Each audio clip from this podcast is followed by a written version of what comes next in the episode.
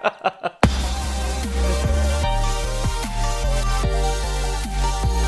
glad we started recording on this. Yeah. Oddly perfect.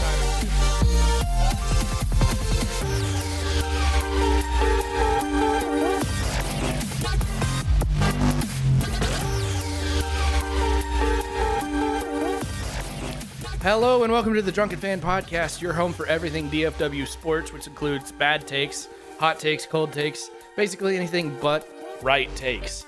Um, left takes, I guess you could say.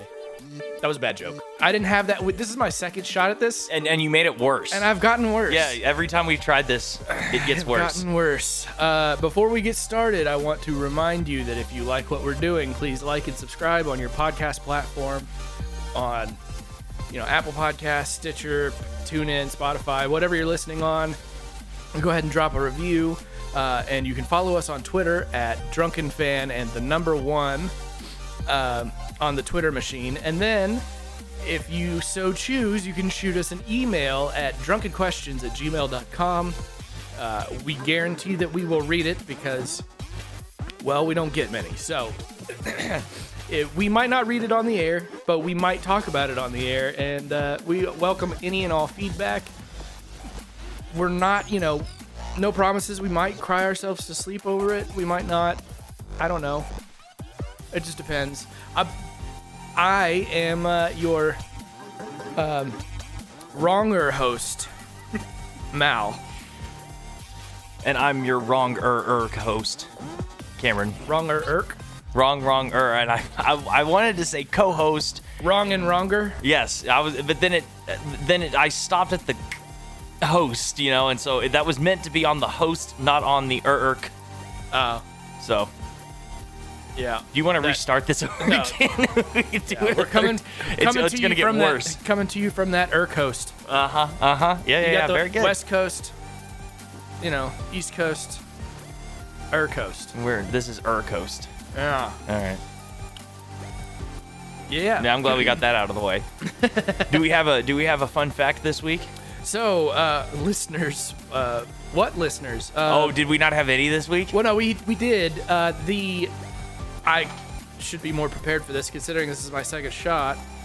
Uh, the furthest away listener was from Ashburn, Virginia. Yes. All right, Ashburn. You you almost had it last week, and now you got it this week. I know you stuck it out. I still want to know who it is. Like it. Like if it's Still one- haven't gotten any. Yeah, I know. emails. Ashburn, drunken fan questions at gmail.com. Please, I'd like to know more about you. I want to know. And we're gonna we're about to learn more about where you live than about you, bud. So Get it together. bud. maybe, may, okay, don't be Ashburn. We love you. Don't don't be don't be mean to our con- most consistent listener. I know we dropped Nashville. Oh, really? Nashville stopped? Oh, oh buddy. buddy. Oh, come on now. Nashville, you were in the running, but now now Asheville is just kicking the shit out of you. Ashburn. Jesus. Damn it! I did that last year too. I did Last that year? God damn! I did that last week too. Oh,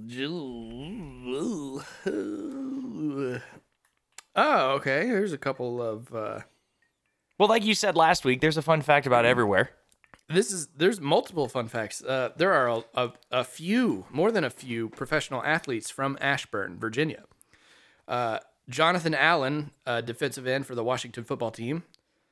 Ashley Caldwell, an American freestyle skier Olympian.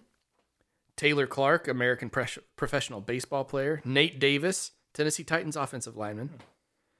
Uh, and Trace McSorley, the uh, Baltimore Ravens backup quarterback, Okay. former Notre Dame quarterback. Yeah, there you go, Ashburn. Wait, Notre Dame, I don't know. Michigan. I don't know.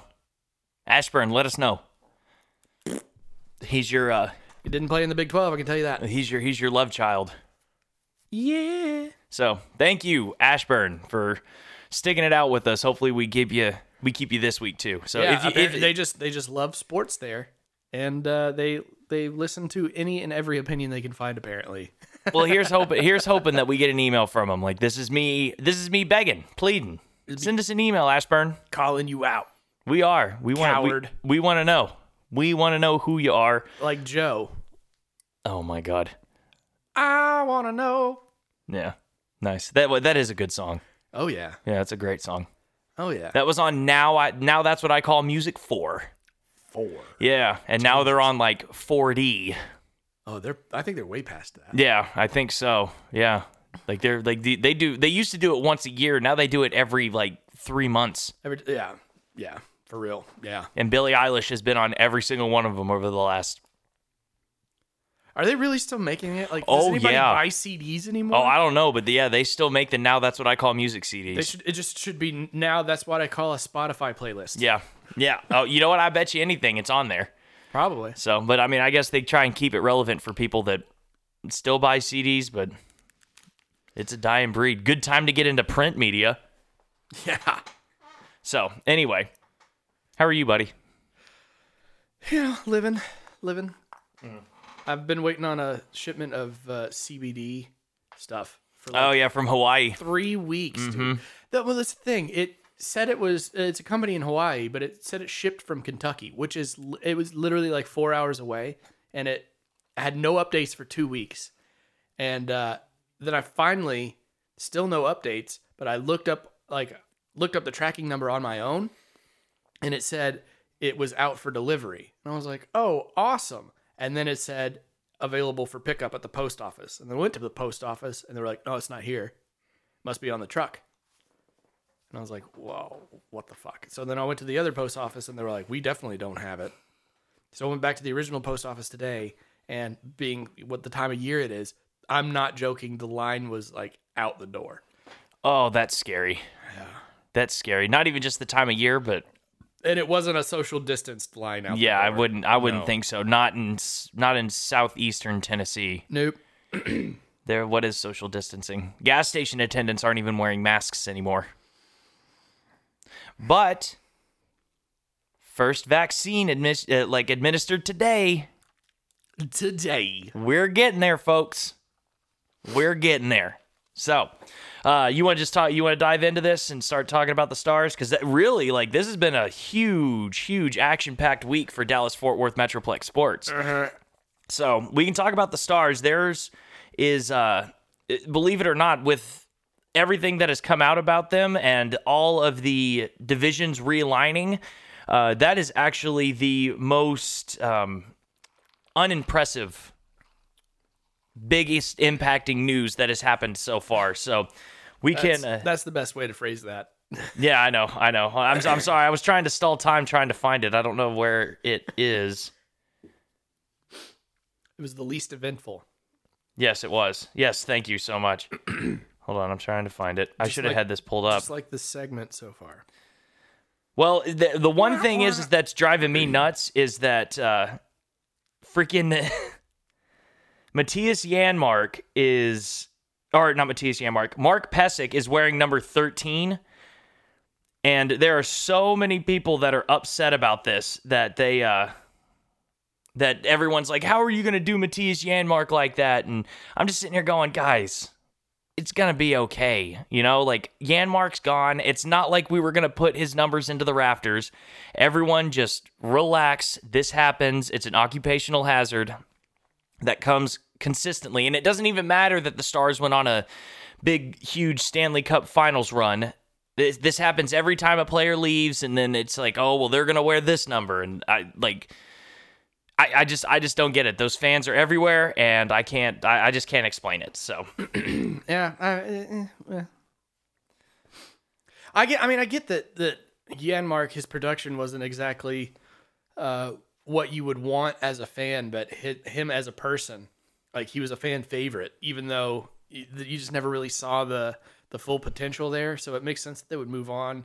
But uh, at the same time, I do understand that you know people are a little bit disappointed that he's not going to be in town anymore, dressing up like Woody for Halloween. You know. Yeah, so it's but it's just still It's still, but it's like, come on, man. yeah, I know. Like it like this happens. Like I get if we why can, if we can see John Wetteland in a Yankees uniform, we can see Mattias Janmark uh, in a in a Blackhawks uniform. I get why people were upset whenever Oleksiak came back and wanted to wear the number 2. I get why people would be upset about that, even though I'm not sure Derian Hatcher's number is ever going to go to the rafters. I just don't think it will. I think it should. I, yeah, well, we'll agree to disagree on that one so far. Uh, for for the time being, that can be another bonus episode. But uh, Yeah. But so But, here, I mean, he was he was a he was a solid defenseman in a time where defense was a, an afterthought.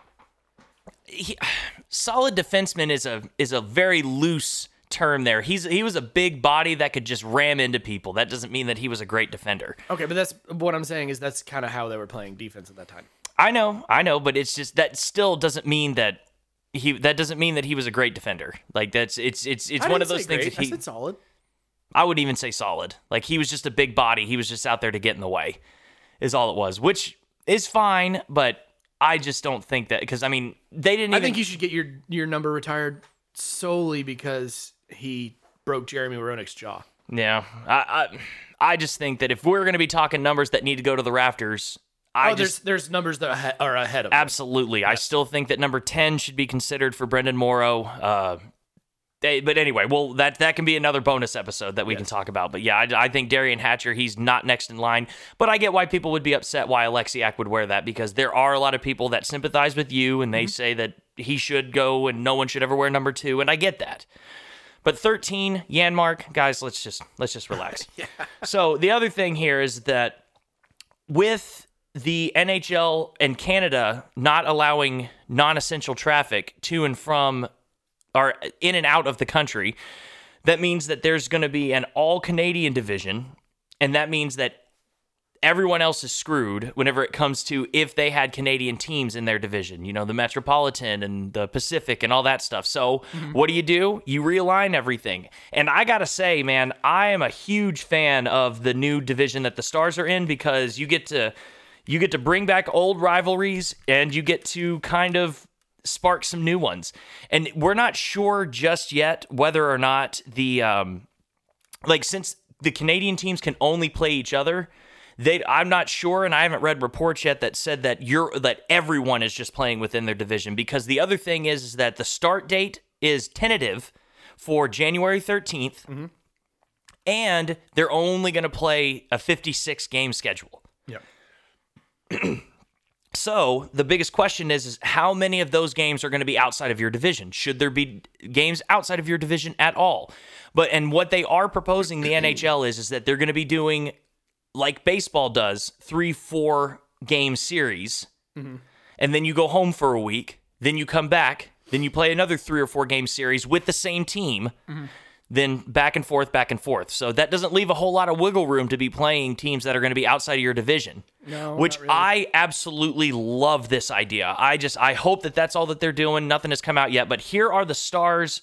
Te- here is the Stars division here. The Anaheim Ducks, which I'm still mad about 2013, 2014. The Arizona Coyotes, which they were getting really, really chippy there uh, right before the pandemic hit. Like there was a game that happened uh, early on in the season where it like the, the the the penalty minutes were huge, fights were all over the place, and then I remember looking at it going, "Oh, they don't play him again until February." And then, uh, so this will be another thing where like this hatred between these two teams because there's rumors that whenever Seattle comes in to the, they're gonna have to put them in the Pacific. So that means that Arizona is the odd man out, and now they're gonna have to come to the Central. And there are rumors that Arizona is gonna be moving to Houston. So it's it's gonna be great to see that new rivalry kind of take form here.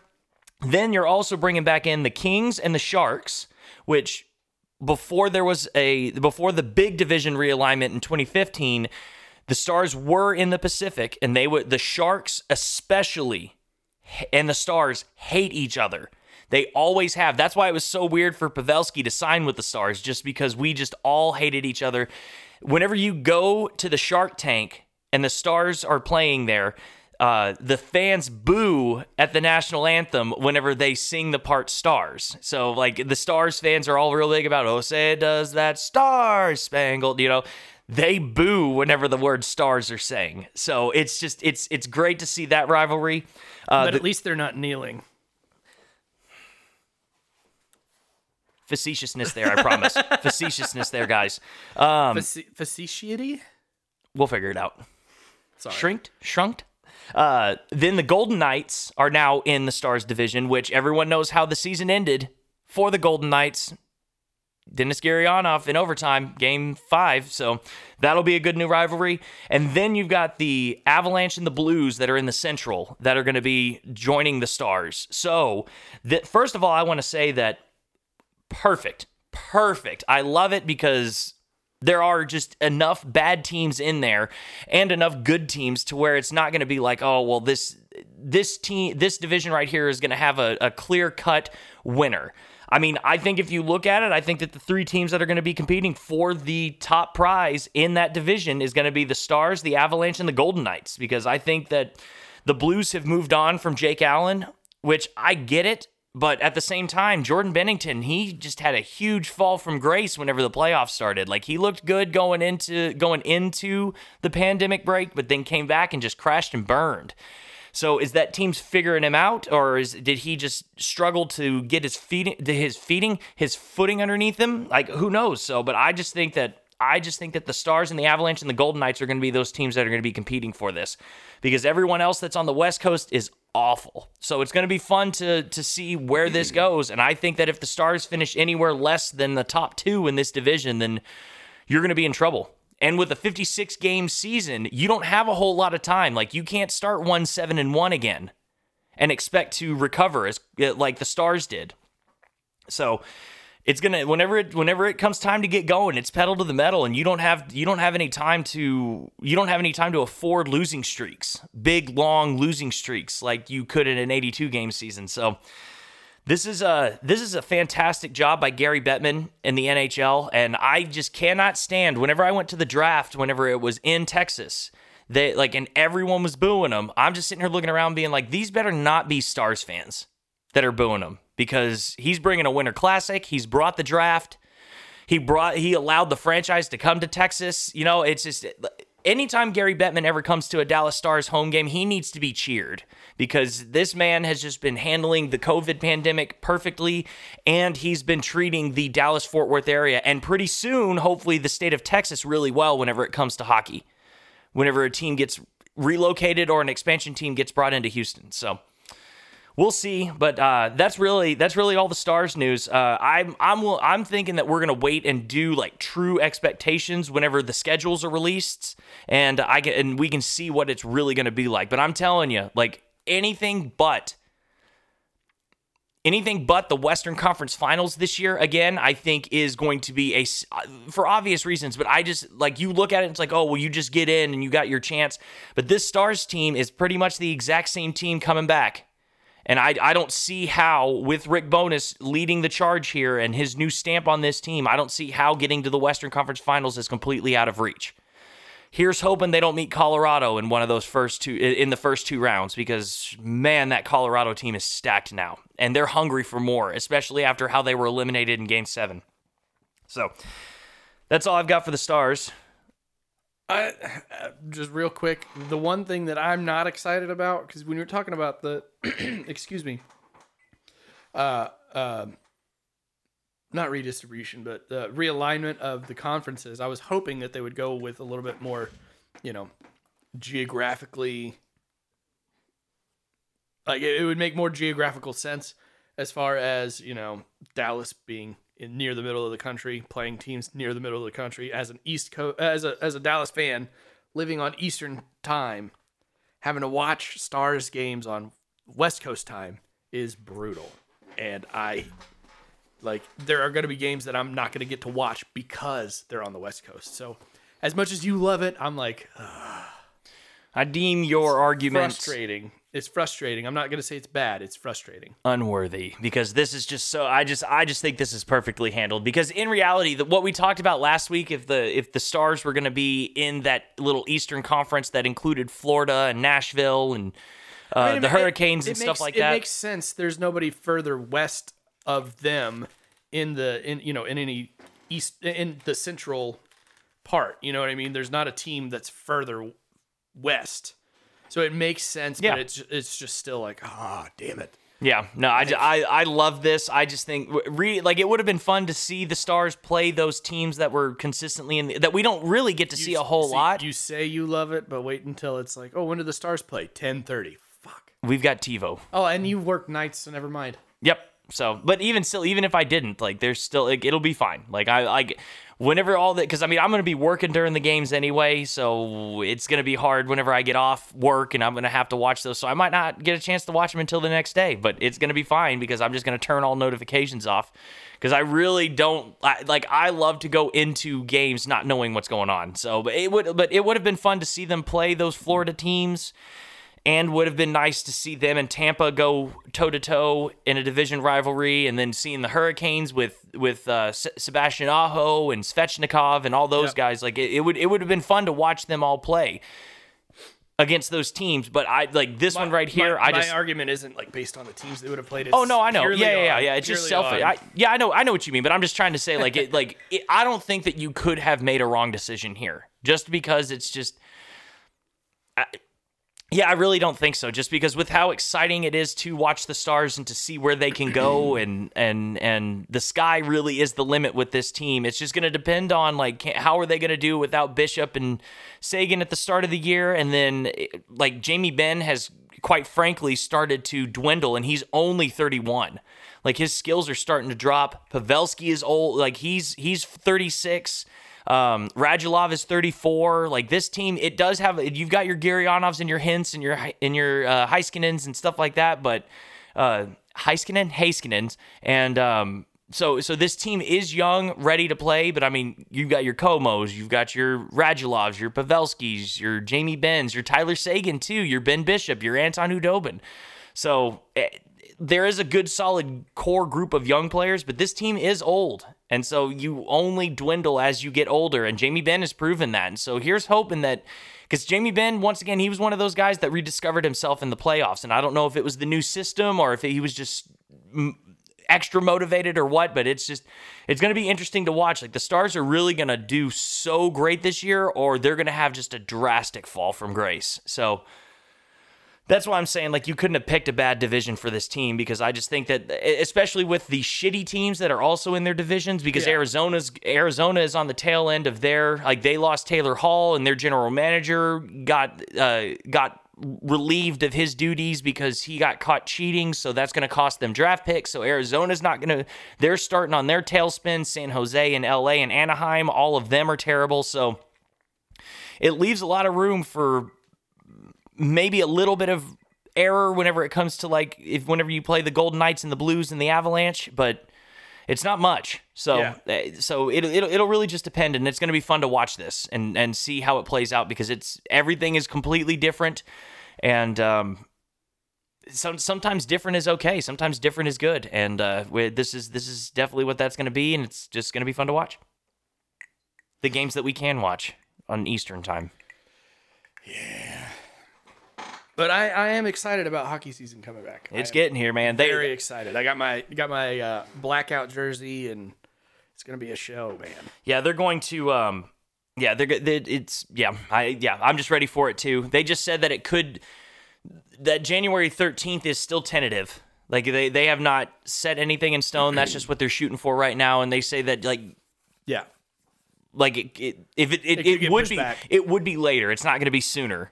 But uh, yeah, Yeah, it yeah. could it could be later, and I could probably see it getting pushed back later because yeah. who know who knows if the how ready the teams are going to be whenever it comes time to do training camp Right. right after the holidays. Right. So. Yep. Makes sense. So, talk about the Mavs. Sure. Let's talk about the Mavs. They had uh, they've had two preseason games now. Well, they're they're playing their uh they're playing their second one right now. Currently, Yeah, currently right now as of 9-10 on December the 14th. But that first game that they played, man, like it, it the thing that wasn't the like the starters weren't even the most impressive impressive thing about it. It was their bench that was really impressive because whenever whenever it came time for the because none of the starters played in the second half. And Lucas still had a good game. He had like 16 points and four rebounds, and uh, and and Josh Robinson he looked really good defensively this game too, and he was one of the starters as well. So it's nice to see that Rick Carlisle has trust in this new guy uh, in order to get him a lot of minutes. And he he looked really great on the defensive end of the floor. And but it was really the start of the second half that was really the the huge turning point because absolutely zero starters played in that second half, and Milwaukee started their starters. You know, Gaines and all those guys, and the best team in Giannis. Giannis, excuse me. Um, the the best team in, in all of NBA last year. And the Mavericks took it to them in that third quarter. Like they they ended up pulling ahead. It was like 94 to 74 at one point. And a lot of rookies were the ones that uh, that really impressed in that game. None more impressive than the undrafted. Well, first of all, Tyler Bey looked great defensively. He had two huge blocks and that was the that was the guy that they got with the 40th pick from the 76ers whenever they got Seth Curry. So, it was nice to see that it was great day for Bey on that one and uh, he was he he came out and did really well and then sorry. Nate Hinton. He's the really the feel good story right now because he was an undrafted kid out of the University of Houston and he comes out he has eight points and eight rebounds. And so he really came out and put his stamp on the game, and that's someone that uh, Rick Carlisle is really going to uh, really going to trust going forward, you know. And uh, yes, whenever it got down to the point, like towards the end of the game, Milwaukee did close that gap, and this was after they took out their starter, so it was it was bench versus bench. But still, the the Mavericks, the biggest problem with this team last year was defense, and they come out they draw five charges. Yeah. I mean that's that's huge. You don't even see that in the NBA hardly ever. Like you like you won't ever see you won't ever see LeBron James take a charge. Which I'm not trying to put him down for because LeBron James does his he does his magic everywhere else on the court and he's not you don't bring LeBron James in to draw charges, but still that is a part of the defensive basketball game and I love I love seeing people taking charges in in, in basketball at all. And so it was uh like it I obviously I didn't see the game because it's preseason and it's hard to get those games out here where we live. But I've seen the highlights and I've read a lot about it. And I mean the the this rookie group that they have right now, it's it's looking as solid as I thought that it would. And I just well, and once again, it is preseason, and yeah. I understand. But I mean, you just have and that early in preseason. Yeah, of course, it's it's the first game, and uh, I I don't want once again with the Mavericks, I don't want to get too much into ex like proper expectations just yet because the season doesn't start until not this coming Friday, but the but the Friday after that. So whenever it comes to uh, whenever it comes to season expectations, like we can wait on that one and we can see where the rest of this goes because they're playing Milwaukee tonight and then they've got Minnesota on the 17th and then December. Tw- oh no, I'm sorry. So it's a it's two weeks from this Wednesday. Excuse me and uh, no, one week from this Wednesday. So excuse me. So the next the next podcast, i would really like to dive into the season as a whole, and we will. But uh, but yeah, that December lineup, I, I think that it's it's Phoenix, L.A., L.A., and then Charlotte, and I think that this team could go in there and I, I would say a successful beginning of the season would be starting out three and one and then I'll just I'll leave it at that for a minute with maybe a loss coming to the Lakers. But I mean, this team showed last year that it can hang with the Lakers. Every single time that they played them, they were always competitive. And now they've got defense that can back it up. So, back back back it just up. yeah, just look look look for uh yeah, look look for the Mavs to really make some noise in that first preseason game. It was awesome. And I know once again it's just preseason, but you had your backups going against Milwaukee starters and they they they extended the lead that they already had in, the, in at the end of the first half. They extended it all the way to 20 points. So it gave them a little bit of wiggle room to kind of struggle, and and they still they still did great all the way down towards the end, and they they made the big plays whenever they needed to be uh, whenever they needed to be made. So good on the Mavs. Good on you, Mavs. Mm-hmm. Anything else? Um, nope. You want to move into the Rangers? you want to do trivia first? Trivia. Okay, so this week's trivia question is brought to you by me. Uh, nice, cool. yes, me sponsored that's, it. That's a, that's a good sponsor. well, I like the Cougar, but what company is ME? Yes. Anyway, uh, here's your trivia. Okay, you'll have the rest of the episode to think about it. How many top 25 finishes does Iowa State's college football team have in its history? Do you can you tell me what is the country of origin? Can you tell me what year Iowa State was founded? Iowa State has been playing football. Yeah, that's what. Yeah, that's how long has their football team been playing? 1892. But Okay. they they the uh, the AP poll didn't start in 1892. Right, right. I, I just did, so you mean just top twenty five in the AP poll? Yeah, that's yeah. Okay, I yeah. Well, the AP poll, I think the AP poll is what started it, right? I, Or the coaches. Well, anyway, in the AP poll era, okay. which hang on, let me Here, look- go. Yeah, yeah. So, so it's not even really the since 1892. Was No, what it's you're not asking. since It's just- 1892. Uh, d- d- d- d- I didn't mean to belch into the microphone. I'm sorry, people. That's super fucking gross. Yeah, bro. Um, I wouldn't want to hear that, but that's just me. God damn it. I know some people don't care, but I care about the people that do. I'm here for you guys. Ashburn, calling you out. Ashburn. Ashburn, hit me up. Slide into our DMs or whatever the kids are saying these days. Yeah. Okay, the first AP poll in college football was in 1934. Okay, so it's been around for a while. I knew it was around for a while. I didn't know it was that long. I was thinking like maybe the 50s. So how many times since 1934? Do you have to do a recount or is that is that whenever you No. No? Okay, so so it's still the same number? Yep. Okay, how many times they've finished in the top 25 in the AP poll Yes. since 1934 to 2020? Yes. Okay, got it. Move on to the Rangers. Do you have a? Do you have any? No, I thought I was gonna guess. No, I don't. I don't know the answer. I need to think about it for a little bit. Okay. So, but I'll, I'll get it. I'll get to it at the end. Like, I was just gonna say, do you, if you had any thoughts, like any gut reactions or anything. oh man, if I had if I had to say a gut reaction since 1934, Iowa State, I would say definitely less than. Huh? I was gonna say over or under five. Wh- What's what's your gut? Ooh, okay. I'm gonna say if if five is the number, I'm gonna say. Hmm. I'm gonna say over. I'm gonna say over five, but less than ten is what I'm gonna think. And I'm. Let me let me th- let me think about it though. Okay. Yeah, let me think about it, and I'll. Subject to change. Okay. Okay. That's trivia. Okay. So yeah, let's let's talk about the big ones here.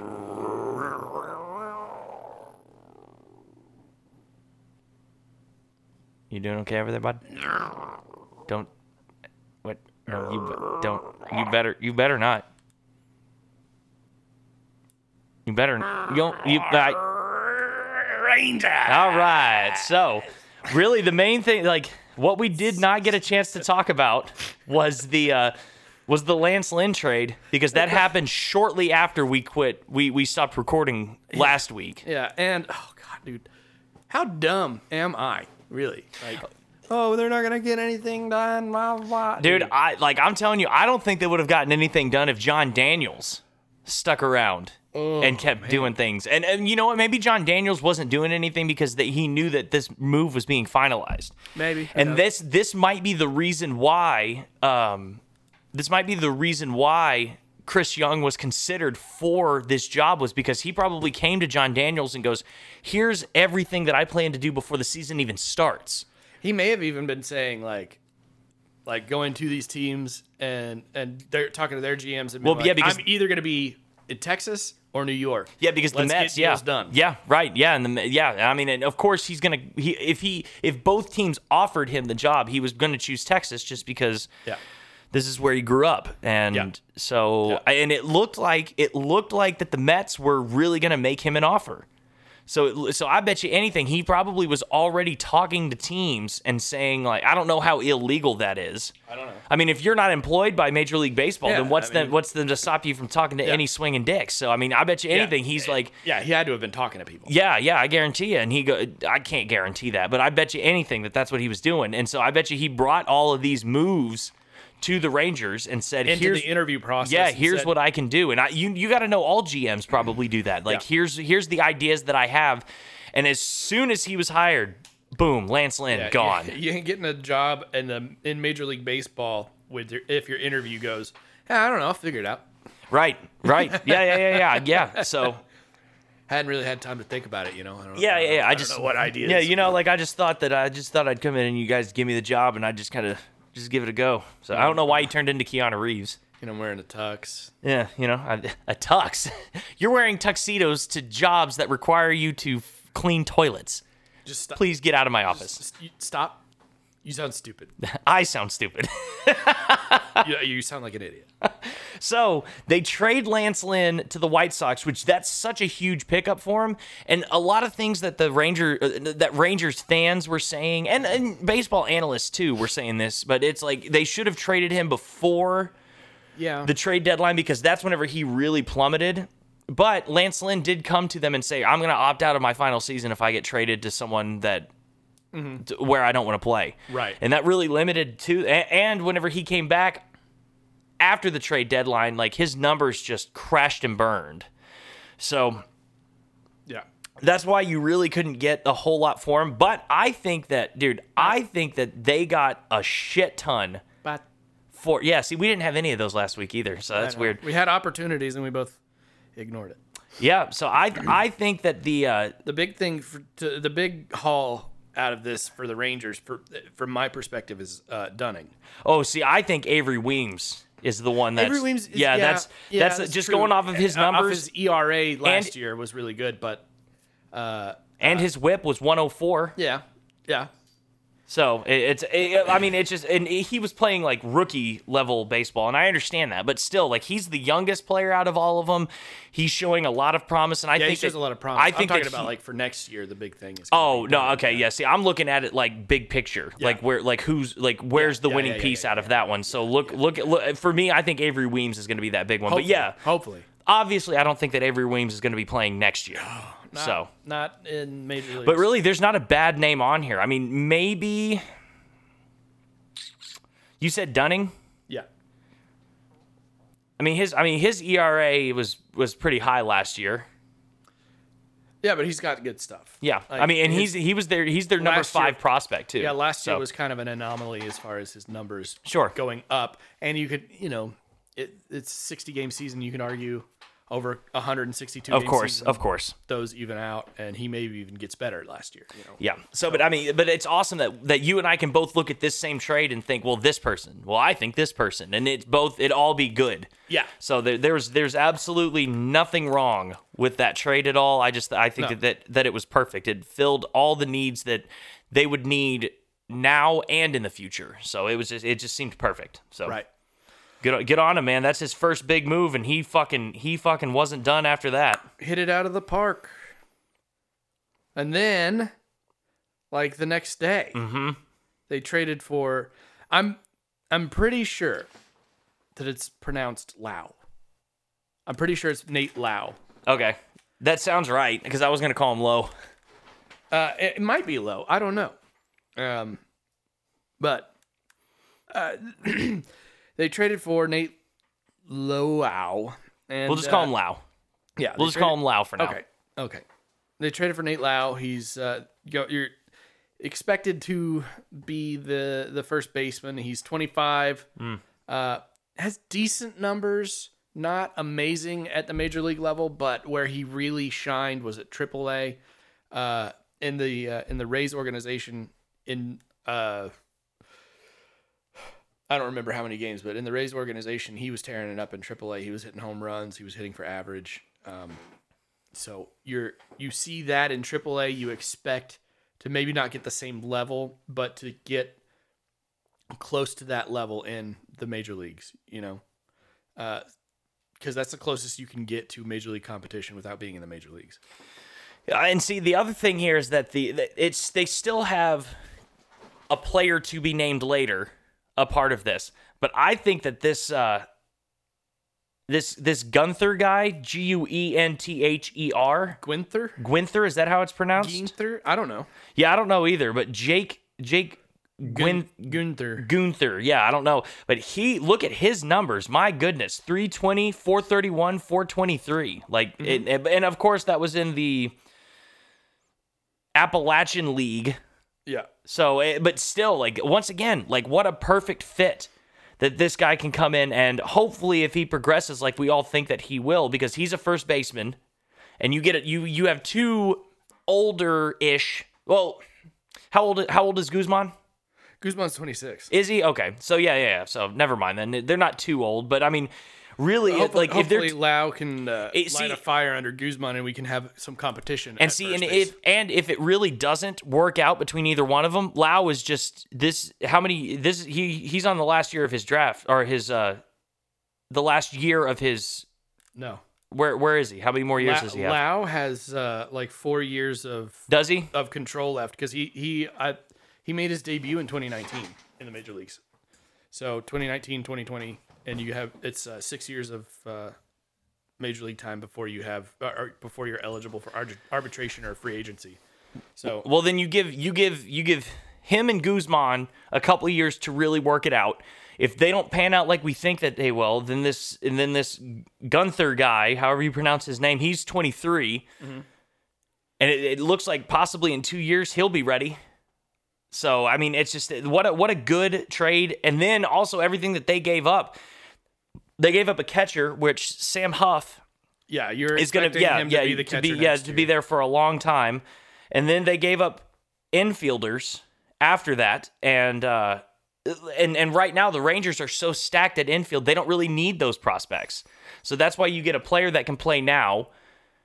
And you get a player that, if the other two, Guzman and this this Lau guy, end up shit in the bed, then you've got someone that's ready to go, that could potentially be ready to go if his numbers keep looking as impressive as they are right now. So I'm I'm I'm super psyched about that trade. Psyched? I'm super stoked about that trade, and I just think that it's uh everything about it right now is just firing on all cylinders.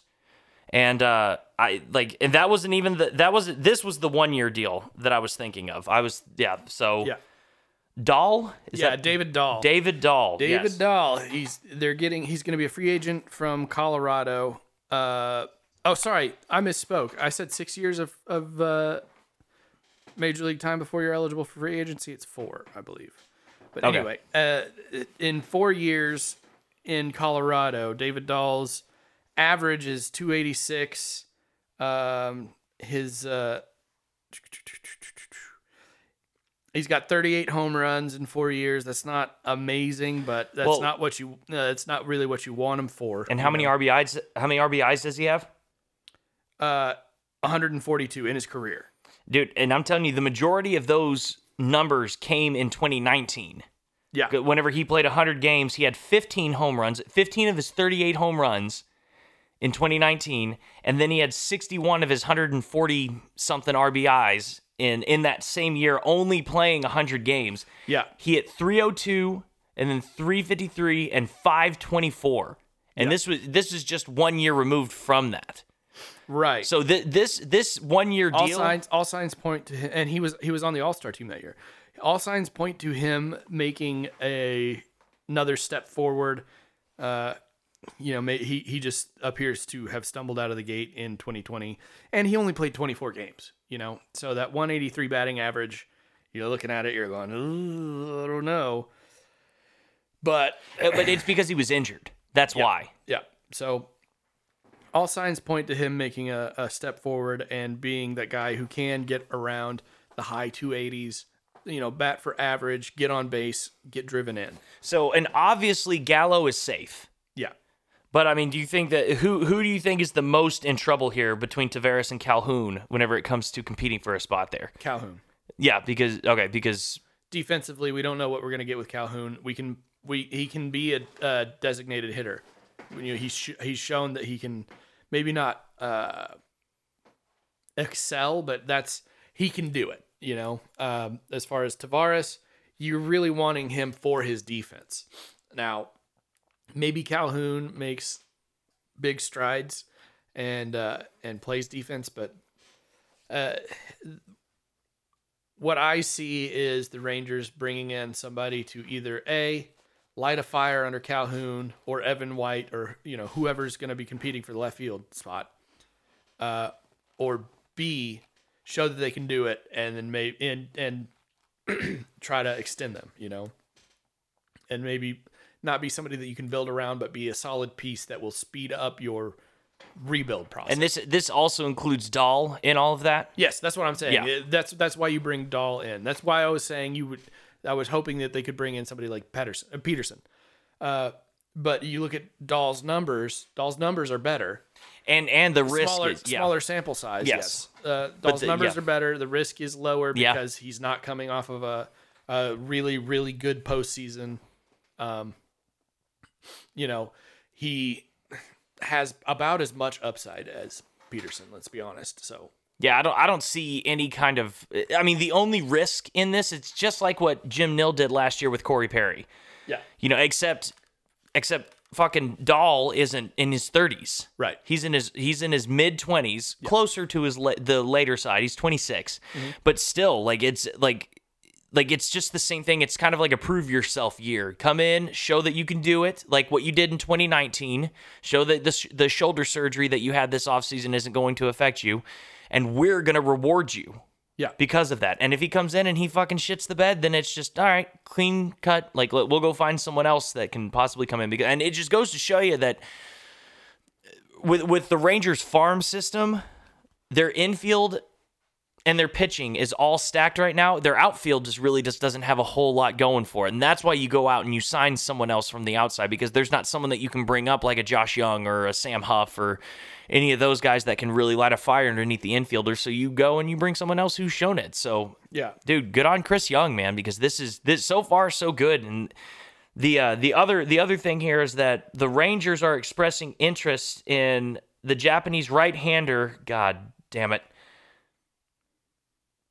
Tomoyuki Sugano.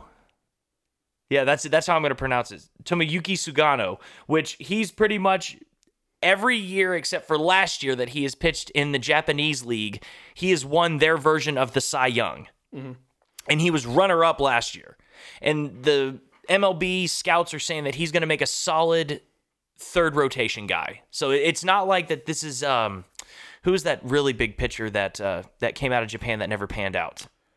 Uh, which one? Yeah, uh, the most recent one that went to uh, went to the Yankees. Dice. Uh, no, no, you're talking No, about yes, no. Masahiro Tanaka. Yes, yeah, Uh, no, it- Tanaka's done fairly no, no, well no, with no, the no, no, no. Yankees, The- you're, the- you're talking he- about the guy who went to the Red Sox. went to the Red Sox. Yes, Dai- that's who it was. Dice Daisuke Matsuzaka. Yes, yes. So they're not. So there's not a whole lot of hype the uh, behind hy- this guy like it was with Daisuke. Daisuke Matsuzaka. I think everybody- Andrew Dice Clay. Yeah. Hey yo. Uh, Da- Daisuke Matsuzaka. The, the the thing with that though is every, they hyped up his pitch that they called the gyro ball. Yeah, And right, everybody's like, "What does it do? I don't know." And then they get into the major leagues, and everybody's like, "Oh, it's a slider that doesn't break. right. Yeah, It looks like a slider, but it hangs." Okay, cool. gone. Yeah, fuck, whack, like real quick with a quickness. It was like, "Oh, that's what that is." Okay, done. Like, why would you do that? Congratulations, you can do it on purpose. Why would intentionally throw a bad pitch? Okay. Anyway, Well, the the the Rangers and and even still, uh, the Rangers have until or the entire league has until January seventh to make a deal with him, yeah, or else he's got to go back to Japan. But and I mean, and he's not. He's 31, so it's not like that. This would be like a huge thing where it's No, like, it- oh my god, this is going to be a staple for. The, he's no Yu Darvish, or or let's just say the hype isn't around him like Yu Darvish was. And um, this this I mean this would be a good a good pickup that I think that would be solid for replacing Lance Lynn and Corey Kluber. You it know, just like depends on what type of money he wants. no, absolutely, of course, of course. And I mean, it's if scouts are saying that he's just good enough to be a third guy, then I mean, of course, he's not going to be wanting too much money. But who knows? Who knows? Yeah, He's so pathetic He's tonight, so isn't he? needy, man. Yeah, I know. Come here, buddy. love me. Nope, he's not going to do it. uh, Anyway, so I, I just want to go real quick, go over the the Rangers. excuse me. Uh, depth chart. go ahead, do your thing. Uh, so you look at the rotation, and instantly what you realize is there's not a name that you that really jumps out at you at all, except for Kolby Allard. Kolby Allard is the only one that that you look at it and you're like, oh, I've heard of that guy. Well, okay, for the average fan, and uh, he is. Kolby Allard is is somebody that I would expect to make a lot of like a big leap forward. He's only 24. So excuse me, he's gonna. I think he's gonna be a lot better next year. What what position does he play? Starting pitcher. Uh, that's what I meant by rotation. Your starting pitchers, yeah. But Yeah, I'm got- sorry. You gotta you gotta dumb it down for people who don't speak baseball jargon, So you've got six. even though that's pretty commonplace. You've got six of them listed as starters right now, which obviously you're not going to have a six man rotation. You're going to have five.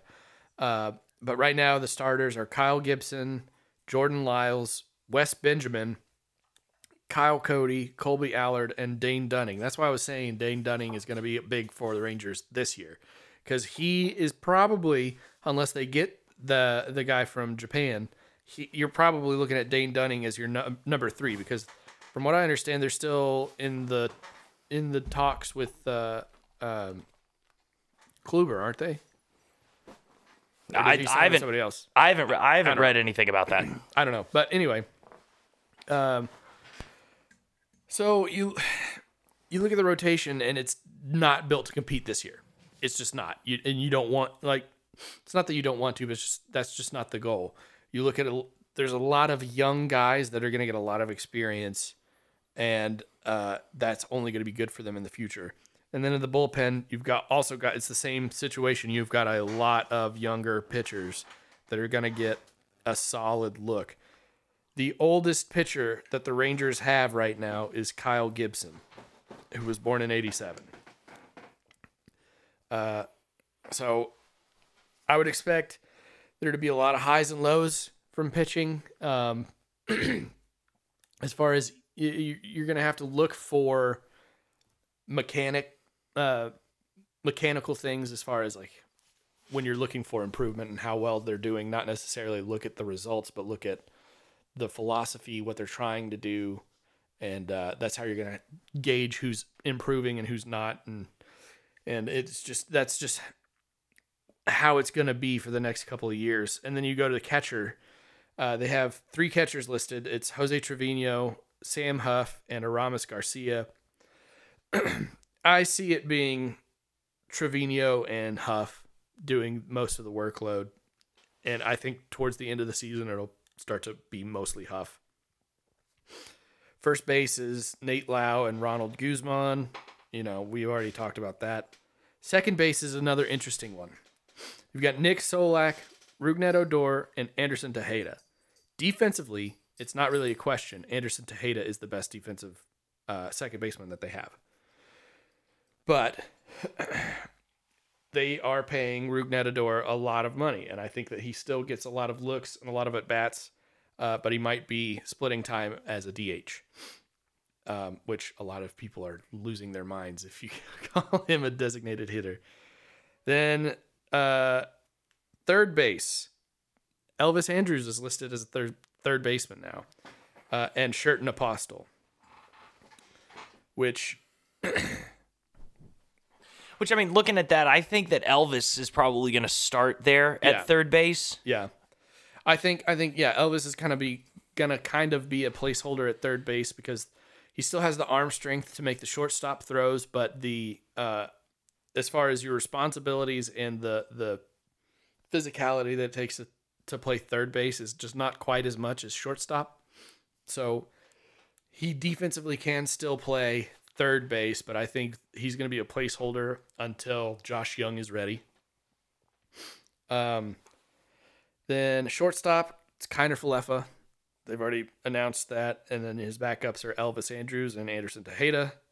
Left field right now is listed as Eli White, Willie Calhoun, and Scott Heineman, but that's also going to include David Dahl in there. I think he's probably going to be slated as your starter. Center field is Leody Taveras, then Eli White and Scott Heineman. Right field is Joey Gallo, then Eli White and Scott Heineman.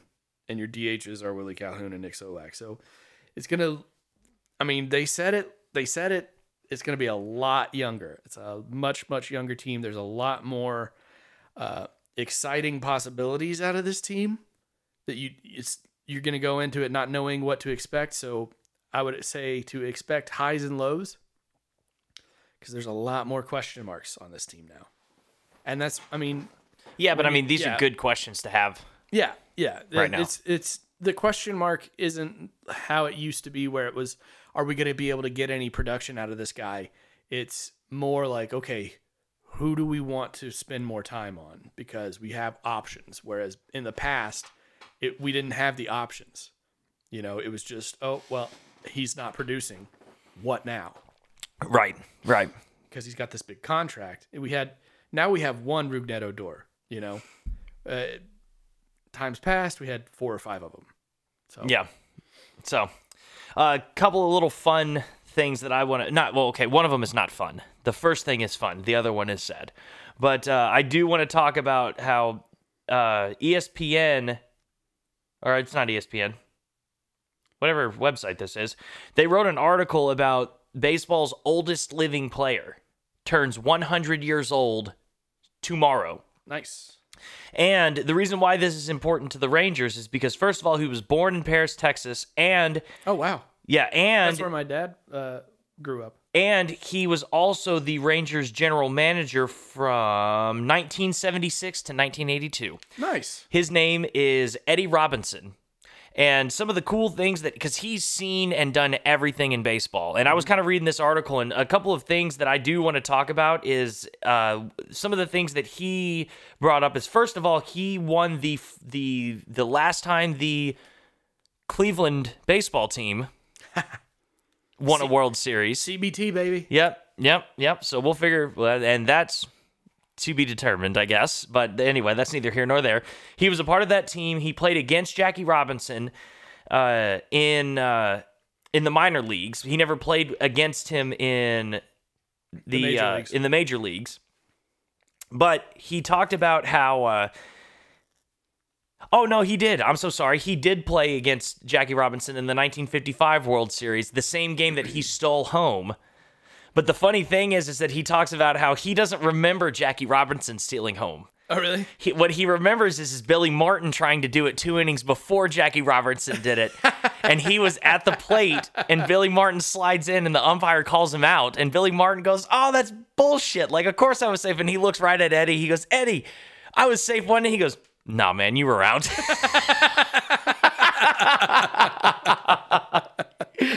So uh, he was also another really cool thing that he was a part of. Like this guy, I'm telling you, it's crazy that these that people that do stuff like this live forever.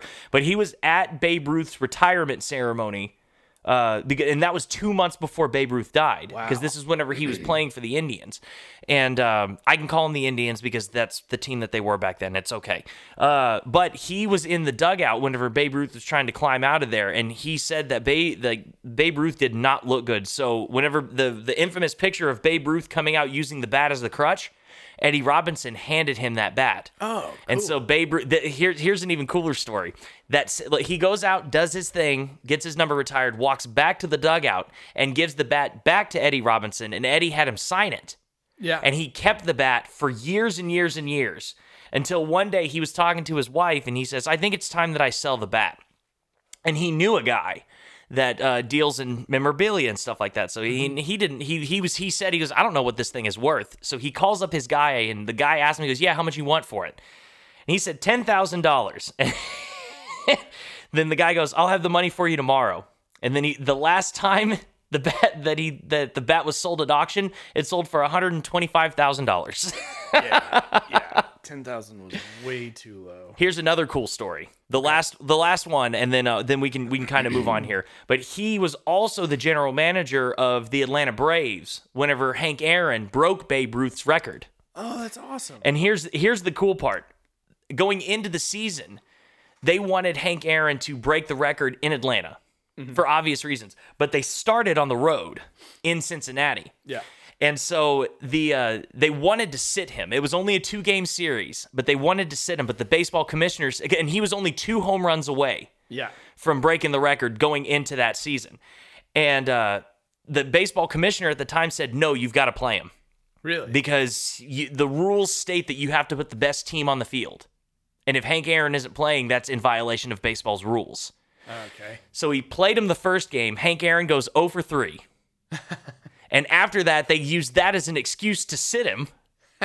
and then the next game, that first game in Atlanta, he breaks the record. Nice. He hits two home runs in in that. Uh, no, no, he hits one home run in that first game, but then later on in that same series, he breaks the record. So, baseball gods were like shining on him right there. And I mean, this dude, I'm telling you, seen and done everything. Still alive and kicking, turning 100 years old tomorrow. Probably listening to the podcast. I guarantee you, Eddie Robinson. Thank you so much for sharing those stories. And uh, Paris, it's Texas, man. yeah. Paris, Texas. Isn't that isn't that isn't that just a weird little coinky dink there? So What, what would be crazy is if he lives in Paris now. uh, he does. He does. He does. Yeah, yeah. He's he. Yeah, Guarantee I know somebody who knows him. yeah. Maybe, maybe maybe we can make some calls. Maybe we can get him on the podcast. No, I don't want to talk to those people. All right. Okay, that's fine.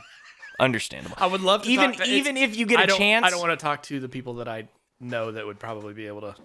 Yeah, but I'm just happen. I'm just saying like if it meant having that awkward conversation and knowing that he would say yes to come onto this podcast. I don't know if he would say. Yes. I'm not I I'm just saying like if like if you knew, would you still like would you have those uncomfortable conversations just to sit down and talk with this guy for 15 minutes? If I knew for sure, yeah, but uh, I don't, and now I'm regretting bringing that up. Oh no, I'm not saying. now, and now I'm not going to get off the air and be like, dude, call him, call him, because yeah, there's no way he's going to want to sit down and do this. No, He's already done it. Why would he do it again? right. Last but not least, a little Like, bit oh, of is this is this for ESPN? No, no, no, no. The drunken fan. just us. He's like drunken. Yeah, sure, I'll fucking be there. a little bit of a little bit of a a solemn way to end this, but uh, one last thing that happened is uh, Charley Pride Yeah. has died.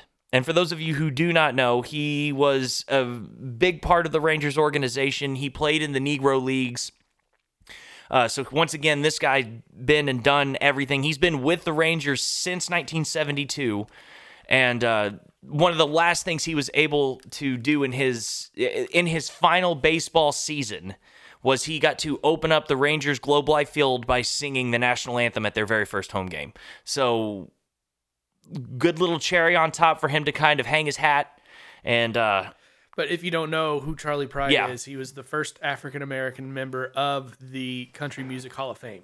yes, yeah, that's yeah, that's another one too. and- so and a former baseball player. yes, uh, part of the Rangers organization for a long time. So he will be sorely missed. Yeah, he and and unfortunately it was COVID. Yeah. It was complications through COVID that took him. So it's just it's such a shame. Um, but yeah, so Charley Pride, you uh, you trail off into the sunset there, sir. We got it from here. Rest in peace, sir. Talk about uh, talk about football. Cowboys football. Yes. All right. So first of all, Inventing new ways to frustrate. I know, fans. I know, because I'm telling you, watching that Ravens game, I'm watching, and they're they were they kind of they looked real good. They're kind of starting off a, a little bit, and then then it just the wheels fell off, and I'm like, oh, thank Christ that they that Baltimore ended up running away with it, and it was fully healthy team as well. You know, Lamar Jackson and all that. It's such a shame that Dez Bryant caught COVID. Supposedly, supposedly, because he he tested negative twice within 24 hours of that. Oh, re- I thought that that was afterwards. And no, that's what I'm saying. After, after the Oh, after the game. Oh, okay, I got you. that that uh, that disqualified him from the game. The next day, he tested negative twice. Oh, okay, okay, yeah. So it might have been a false positive. Yeah, That's a shame. yeah. Well, see, if you get tested and it's positive, maybe you should get another test just to see what happens. Like maybe if it comes back positive again. I don't know. I don't know. I mean, they don't do that with AIDS. You know, like if you get if you get no no no. Listen, I'm not saying that's the same thing, but it's it's it's the same thing. Like if you get a negative test with AIDS, then they test you again to make sure it's not a false negative. But if you get a positive test with AIDS, they don't do another test to make sure it's a false positive. Right. So I, I like I don't know if that I'm not trying to compare the two. I'm just saying I don't know if that's like typical medical practice. Like if you get a don't know. positive, then it's I like we're going to treat it like it's a positive. I think it's just NFL protocol. yeah. Sure. Yeah, yeah, yeah. I mean, that makes sense. So, but it just it just weird that it anyway. Uh, yeah. So, it, anyway. yeah, it was such a shame that Dez Bryant didn't get a chance to play, but you know what? It's I mean, that's that's Yeah. Yeah, it is what it He'll, is. he'll get to do it next year. Yeah, for sure. So they end up coming out against the Ravens, not having a good game, very underwhelming. I mean, Ezekiel Elliott kind of showed up, you know, 18 carries, 77 yards. It's no touchdowns. I mean, that's good, not great. Andy Dalton actually had a decent day passing. Uh, 31 of 48, 285, two touchdowns and a pick. So I mean, that's that's a decent day. It's just Yeah. the defense just couldn't fucking stop him. And it also doesn't help that uh, uh, Zuerlein missed three kicks as well. So I mean, it's just like the Cowboys' offense kind of shows up and looks really decent and all that stuff, and their fucking special teams can't show up. And because I mean, that's yeah, I mean, he missed three points. You know, uh, three points. He missed three kicks, which is twelve points off the board. Nine points. Oh my god. Math. I know. I'm sorry. I can't help it. That's nine points off the board. And at the time, before Baltimore ended up really blowing it away, like it really did start to, uh, like, like the game, like they, they they were talking about it and saying like if he would have made all those kicks, this game would be a lot closer. But at this time, it just doesn't look like that it's going to be within reach. And then Baltimore just really blew off the doors and. But you know what? Once again, like that's one of those things where maybe Zuerlein was like, "Hey, like I'm just gonna fucking miss these," you know, like Yeah. I'm gonna go out like, yeah, whoopsie daisy. Just missing kicks to help my team. Yeah, and so thank you, thank you, Greg Zuerlein, for nine points left off the board. Yes. Not 12, nine. And then this last week, man, this was it was probably the most unimpressive 30, uh, 30 points that I have probably ever seen. Because this Bengals team, how, first of all, how do you give up three turnovers to this Cowboys defense?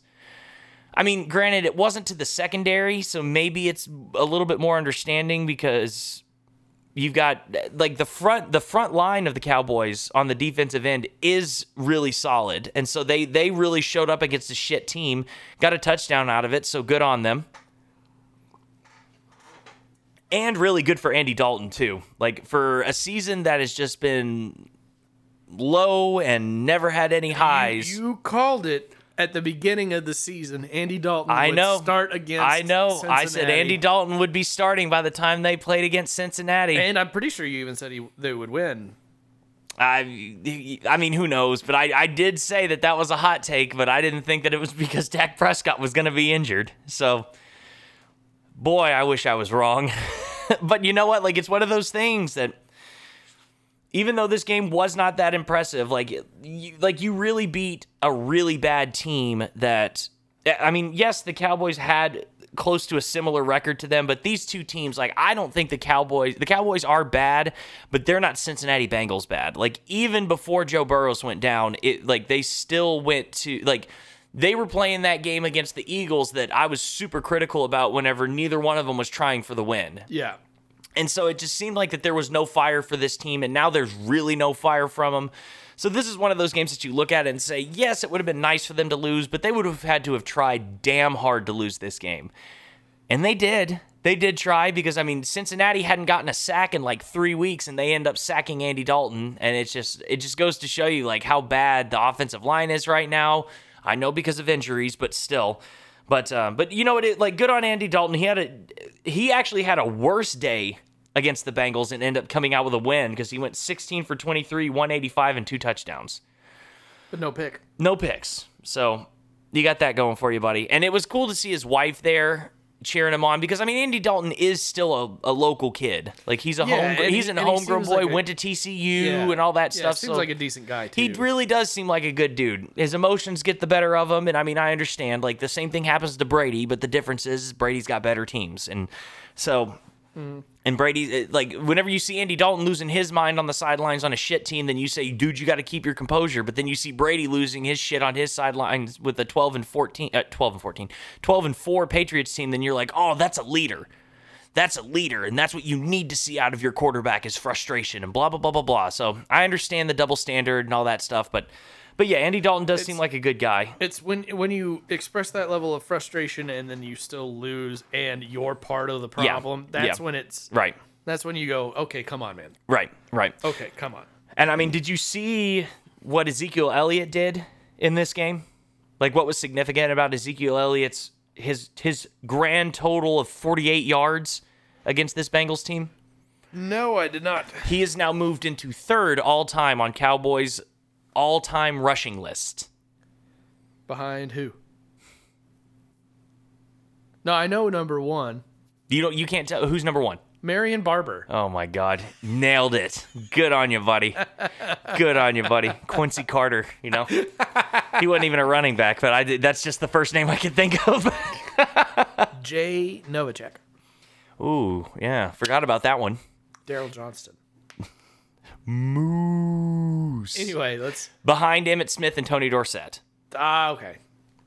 and uh, it's like he's not even close, you know. So that just goes to show you like how long those two really were Cowboys. And, and those were they were Cowboys for a long time, and both of those teams, like in the in the seventies and in the nineties, were run heavy teams. yeah, So not only were they there for a long time, they were the bell cow for a long time. Yeah. So I, I mean, good on Ezekiel Elliott. I mean, it, it's He's not, like gonna, he's not going to touch number one. no, no. Probably won't sniff number two, but So I mean, it's uh, let me see who it was that. Oh, I don't. I already lost interest. I don't know where it went. yeah. Yeah, I've already lost interest. But yeah, I mean, good, good on Andy Dalton. You know, the, here's just I hoping. Zeke. No, both of them. yeah, both of Zeke and Andy Dalton. I'm so sorry. I mean, I meant to transition back to Gotcha. Gotcha. I good old Andy. But yeah, good on good on Zeke, man. Like it's it's it's one of those things where he quietly got Yeah. there. Like especially this year with how. I, I hate to say that he's been bad just because the offensive line has been shit and everyone has been playing the run. Uh, It's been underwhelming. It really has, eh, but I mean, it just goes to show you how good he was before this season.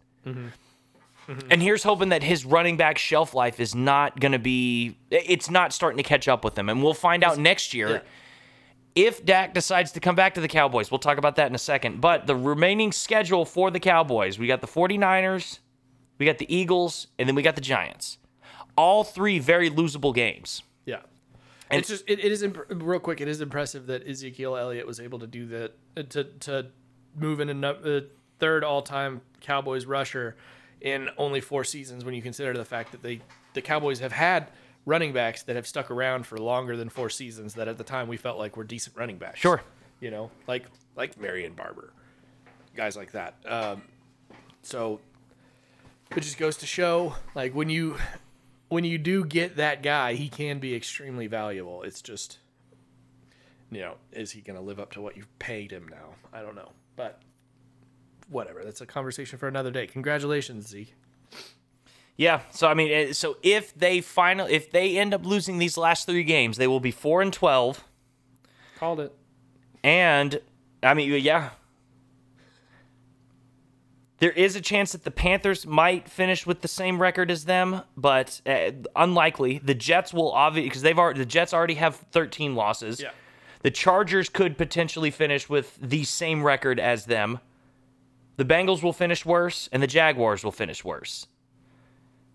So what, it what like I saw was if it, if the draft was right now, the Cowboys would have the fifth dra- uh, fifth pick. what- Yeah, right. what Now, yeah, yeah, yeah, yeah. Right now, because I mean, I think that what they're going off of is like division. If you have the same, re- I don't know, dude, because the Cowboys are. But see, it, but if it continues this way, Hmm. and everyone finishes the way that we all think that it's going to, it's looking like the Cowboys might have that top five pick. Yeah. They could be finishing with the fourth overall pick. Who they'll take with that, I have no idea. Because I mean, let's let's get there first. Yeah. Let's make sure that they lose these last three games first. But I mean, this is this is exactly what you want to see right now with this team. Here's the problem, though. And I, I, I raised this concern with you before we started the podcast so that way we could have some time to think about it beforehand. But if you're Dak Prescott, do you how how seriously are you considering going to another team? If okay, there are two answers to this question.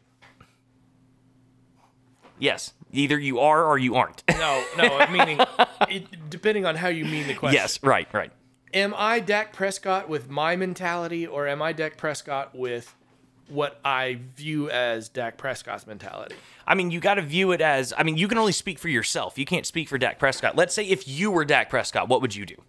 And you have to take, you have to, rem- okay, well, I guess you can't really say that you have to take your Cowboys bias out of it because his mom, He grew up a Cowboys Well, fan. and his mom always said before she died that the Mm-hmm. her dream was for him to be the quarterback of the Dallas Cowboys. Right. So he kind of has a, maybe a little bit more at stake here whenever it comes to Cowboys bias than uh, me, especially, but maybe even you. Right. So, it, so yeah, I'd say, what would you do if you were Dak? Personally, if I were Dak, I would I would look at this year and I would say, you know, this is a this is a bargaining chip. But what Dak and I both have in, appear to have in common is the money would be more of an after not an afterthought but less of a pressing concern than winning. So for me personally, if I'm Dak, I'm using this year as a bargaining chip to get a little bit more money, but at the same time, I'm looking at it going, clearly, I'm not the only missing piece here. And if you want to keep me around, you got to pay me, but we're going to have to get other people in here first. We're going to have to solidify our defense a little bit more. And we're going to have to solidify that offensive line because it for five years was one of the best offensive lines in, in the NFL, but there have been uh, people moving on, people retiring, people getting injured, and now it is not looking so hot. So I think if I'm Dak Prescott, I'm using this as leverage, this past season as leverage, not necessarily to get paid, but to get the Cowboys to address certain issues before they pay me and if they don't do that, then I'll go somewhere that doesn't have this, these issues. That's me personally. Now, what do I see Dak Prescott doing? I think Dak Prescott is at the disadvantage of everybody in the world knowing that he wants nothing but to be a Dallas Cowboy. And Which is such a shame. At, he's at a disadvantage when it comes to the negotiating table.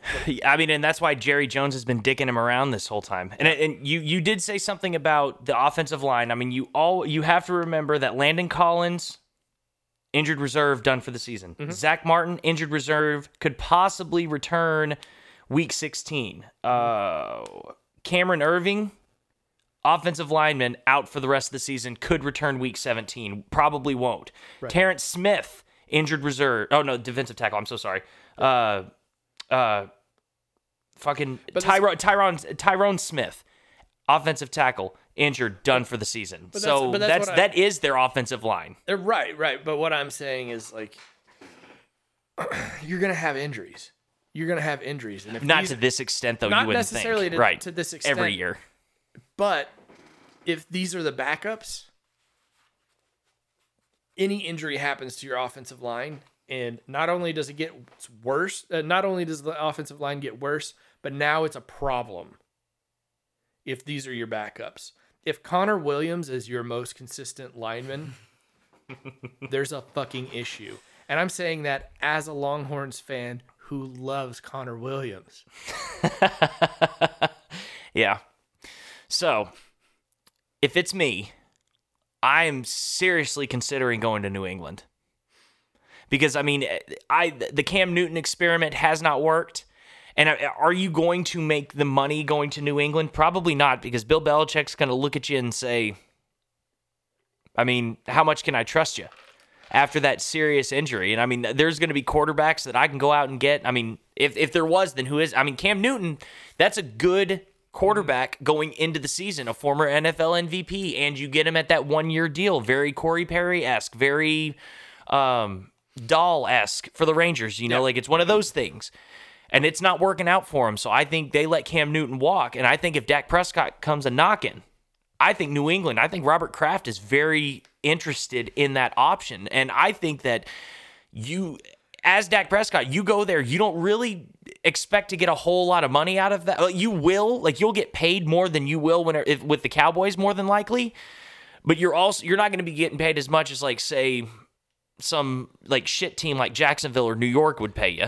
But yeah, uh, but, but, you you go there and you have a, a massive chance to win. Let's, let's just be fair here for a second. Uh, to think, be fair, I think the the list of uh, teams that would not be interested in Dak Prescott is a very very yeah very short. List. Absolutely.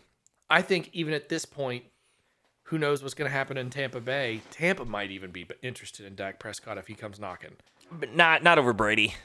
Not over Brady. I think you. I think you I'm- wait out I'm that contract who and you knows- expect Brady to. I'm yeah. saying who knows what's going to happen. Brady might decide to retire after this year because it's not going the way he wants it to. yeah. So, So I mean, who knows? But Yeah, that's what knows? I'm saying. Depending on what happens there, that's the that's the one where it's like a question mark. Yeah, so to answer my own question, I think that you seriously consider going somewhere else because yes, this team is missing their top star, but that defense really is that bad.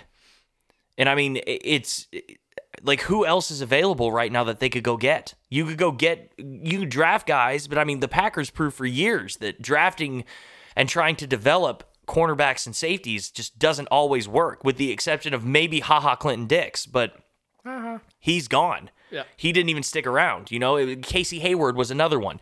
Once again, Casey Hayward is gone, not even playing in Green Bay anymore. And now it's starting to really come into view here, but they, not all of them, not all of the the cornerbacks and the safeties that they have right now that they they didn't get them all from the draft. You know, and so what players are available right now that you could go get that could really give a good solid boost to this secondary? I don't know. I don't see anyone, and there's no one coming off the top of my head.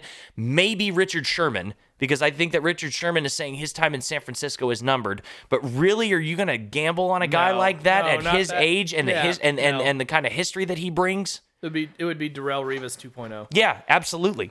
But like we're we're talking about the the secondary, and there I know there's a lot of people. Well, a lot. I know that if there are Cowboys fans listening, most of them are probably screaming linebackers, linebackers, linebackers. Let me tell you why you're fucking wrong. The secondary is so bad that We you, still love you though, if you're listening. Oh, of course. I love a lot of wrong people. Yikes. But uh, the secondary is so bad that you're having linebackers have to help out in coverage. That's why linebackers are out of position on run plays because they have to worry about passes first because the NFL is a passing league. If your linebackers are worried about passes first, you're going to get fucking torched and they're going to look bad, but it's not necessarily their problem. I mean, look at it last year. These two guys that everybody likes to shit on right now because they're always making tackles from behind and they're chasing down running backs because they were out of position. Why are they out of position this year and they weren't last year? Last year they were killing it. People were making T-shirts that said Van Jalen, you know, with Leighton Vander Esch and, and Jaylon Smith. Yeah. It's it's because the secondary got so so so much worse that your defensive line isn't going to be able to get a whole lot of pressure, uh, and it's just they, they don't have the time that they need to to get pressure. Most of the time, sometimes they do, which just is a testament to how good these people on uh, these defensive linemen can actually be if they get a little bit of time, you know. And your linebackers have to help out in coverage, so really a run play, you're getting seven, eight yards just by getting to the second level. You don't you don't even have to get past the linebackers. You're already getting seven, eight yards, and it's because the linebackers have to worry about the pass first.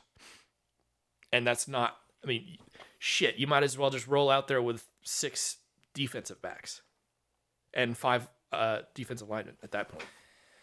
Yeah, so I mean, it's just, but yeah, I think that Dak Prescott's passion for this team and everything that his that his mother or everything that this team meant to his mother, I I, I just think it's going to end up screwing him. It's screwed him out so much already, and you can look at it and say like, hey, this is your bargaining chip now because look how bad the Cowboys team is, and I mean, and that defense is not much different than what it was from like last year mm-hmm. or the year before.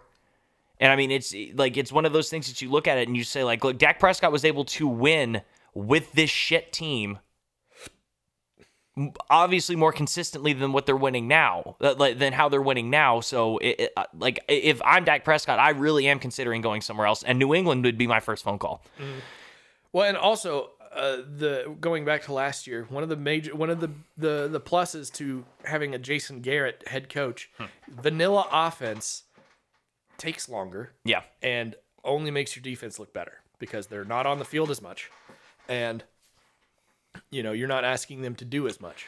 To be clear, though, I'm not. I still think that you let Jason Garrett go. He Oh, of like, there's no way Of that you're looking at it being like, man, I really wish we had Jason Garrett right now. Like, no, no, no, no, no, no, of course, I'm just saying, like you know, there's a certain point where it's like, okay, if we're gonna if we're gonna be more aggressive on offense, which we should be with the weapons that we have, like Mm-hmm. why the fuck have we not?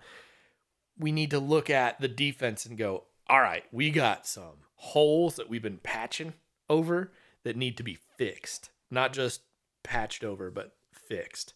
And to your point, who are you gonna get? Who are you gonna go get? You know, like you missed your chance to trade for Jamal Adams. Who are you gonna get? I don't know. Well, I'm looking it up right now. Here's what it looks like: the 2020 free agents that were that are safeties. Uh, Anthony Harris of the Vikings, Justin Simmons of the Broncos, uh, uh, Jimmy Ward of the 49ers, Devin McCourty for the Patriots, Earl Thomas for the Ravens, Ha Ha Clinton-Dix for the Bears. Maybe you can go get something for that because I'm, I'm telling you, I watched him for a long time in Green Bay. He, I mean, he's solid. Here's here's the thing: you go get like Earl Thomas and Ha Ha Clinton-Dix. That's not necessarily the they're they're not going to be world beaters like they used to be, but that's a drastic improvement, and it might be enough to keep your defense competitive. Malcolm Jenkins from the Eagles too is a is a free agent right now. So I mean, I'm tell I mean, they're you know what I said? Who are you going to go get? Damarious Randall from the, Browns. But I mean, the, the safeties are the worst part, but that's not the only bad. no, I, part. I know it's They're- not, but I mean, but there are safeties available. Their cornerbacks are also an issue. I know, I know, And but there are, that's that's the real problem because a lockdown corner doesn't exist anymore. So I mean, I'm just I'm just saying like there are so maybe it's one of those things that Dak Prescott goes to Jerry Jones and, be, and says like go sign someone, go get Ha Ha Clinton-Dix who is only 27. Yeah. That would be such a huge pickup for the Cowboys. Go get someone like that and show me that you're serious, and then I'll then I'll tell my agent to consider signing with you.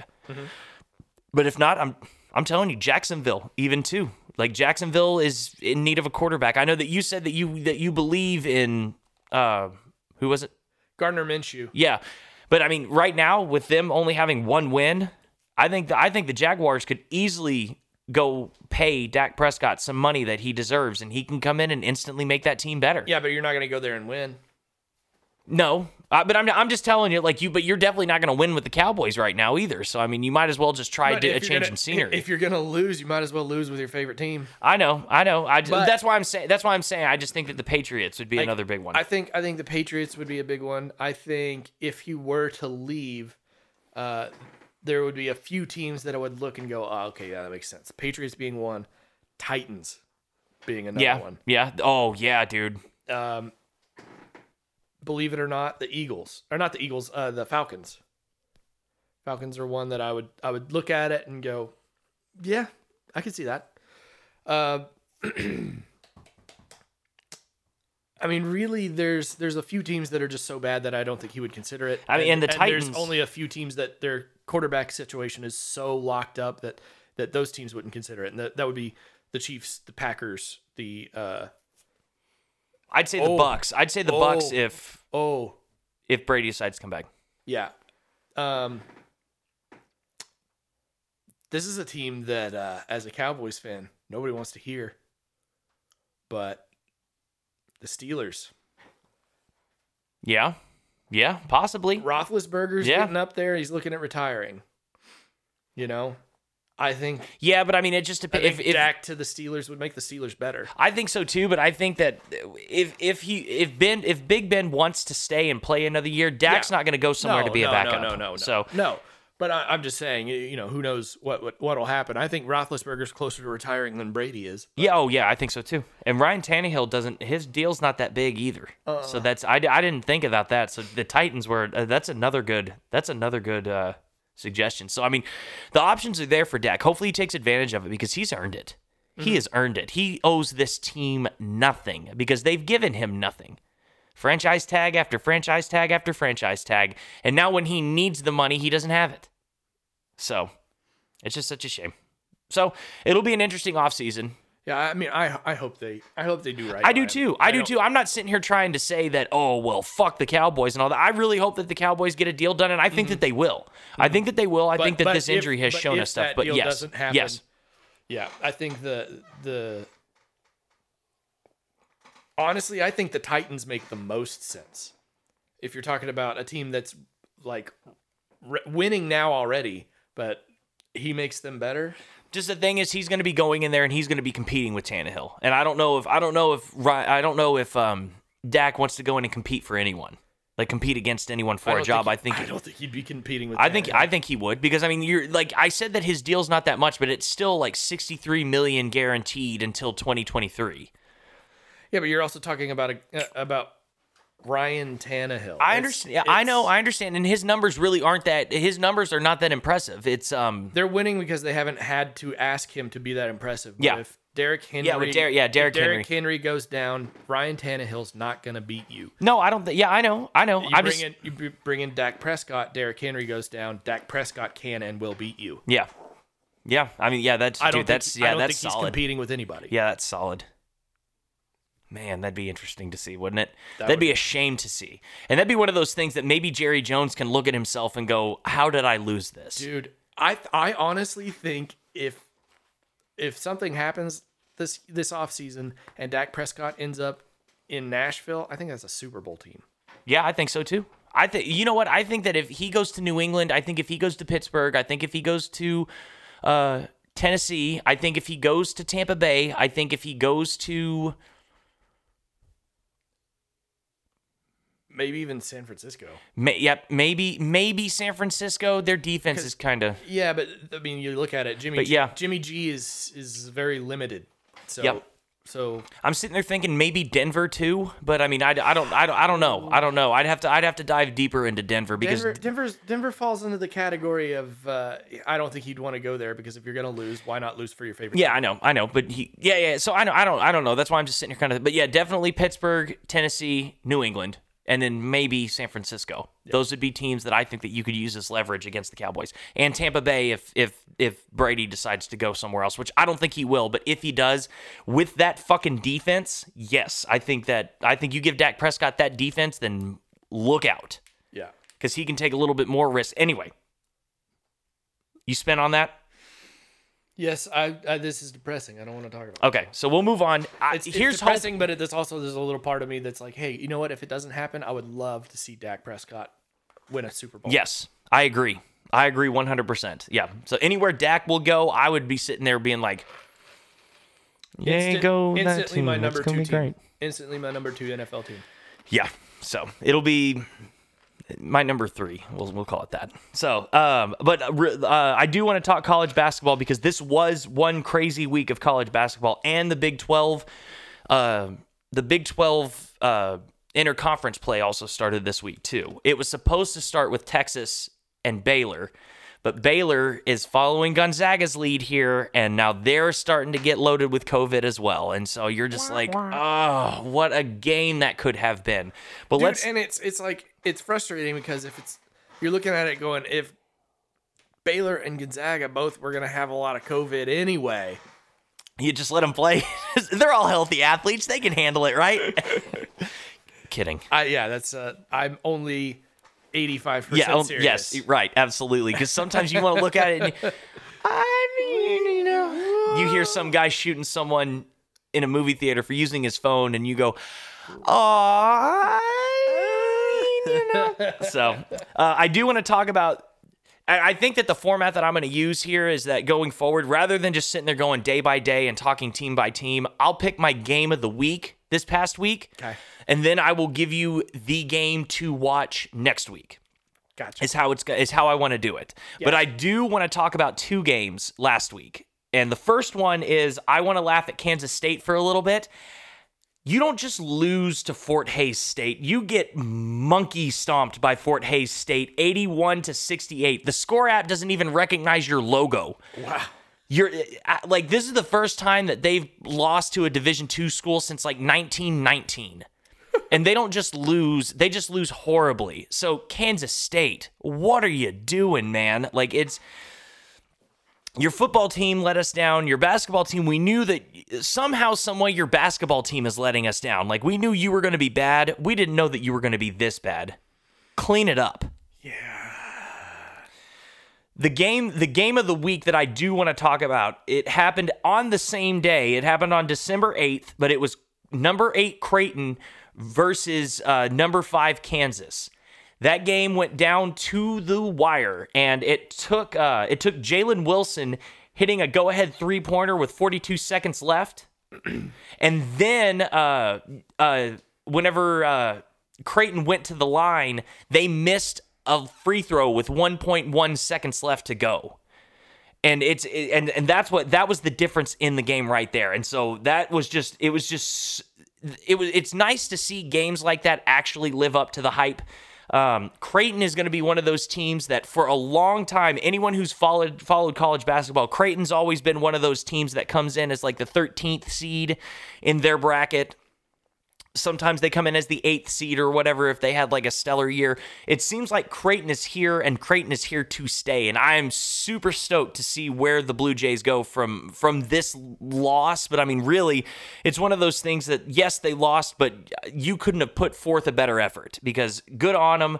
That game was just fantastic. If you ever if you have a chance, go back and watch the highlights of that game. But yeah, Jalen Wilson just looked incredible in that game. Uh, super clutch, and it was great to see something like that happen for him. Uh, really, everything else this week, like everyone that sh- every game that should have been won was won by the Big 12 teams. Uh, TCU whipping up on Texas A&M on the 12th, so thank you for that TCU. And then uh, West Virginia beat the number 19 Richmond Spiders, which of course they ended up upset. They ended up upsetting Kentucky, and that's what got them in the top 25. So I think Richmond's going to be one of those teams that they're going to they enjoyed it while they had it, but still that's a very strong win for the Big 12 and West and West Virginia. So the polls get released today, and of the top 15 teams, the Big 12 has five. Yeah. Baylor, West Virginia, Texas, Texas Tech, and um, Kansas. No, not here. Kansas. Thank you so much. And this and props to Kansas because I forgot to mention this last week, but last week Kansas actually moves past the John Wooden UCLA Bruins of the 1970s for the most consecutive weeks in a row being ranked in the top 25. So good on Kansas. Like your football team sucks, but your basketball team is just phenomenal. So thank you for phenomenal building this awesome legacy that now lives within the Big 12 because beating John Wooden's UCLA Bruins in anything is a feat that does not need to be ignored. So good on them. Mavericks beat the Bucks again tonight, 128-112. Way to go, Mavs. I can't wait to read about that later. So, but anyway, uh, the game that I want to talk about this week is uh, the the game of the week that I do want to talk me- about is let me let me guess let me guess okay. Kansas texas tech Yes, and it's it has nothing to do with my love for Texas Tech, but it's it's one of the first uh uh it's one of the first proper Big 12 games because the Yeah. the, the first one that started was um where is it? Oh no, I'm so sorry. it's it's uh, the first the first game is is tomorrow. It's Iowa State and Kansas State.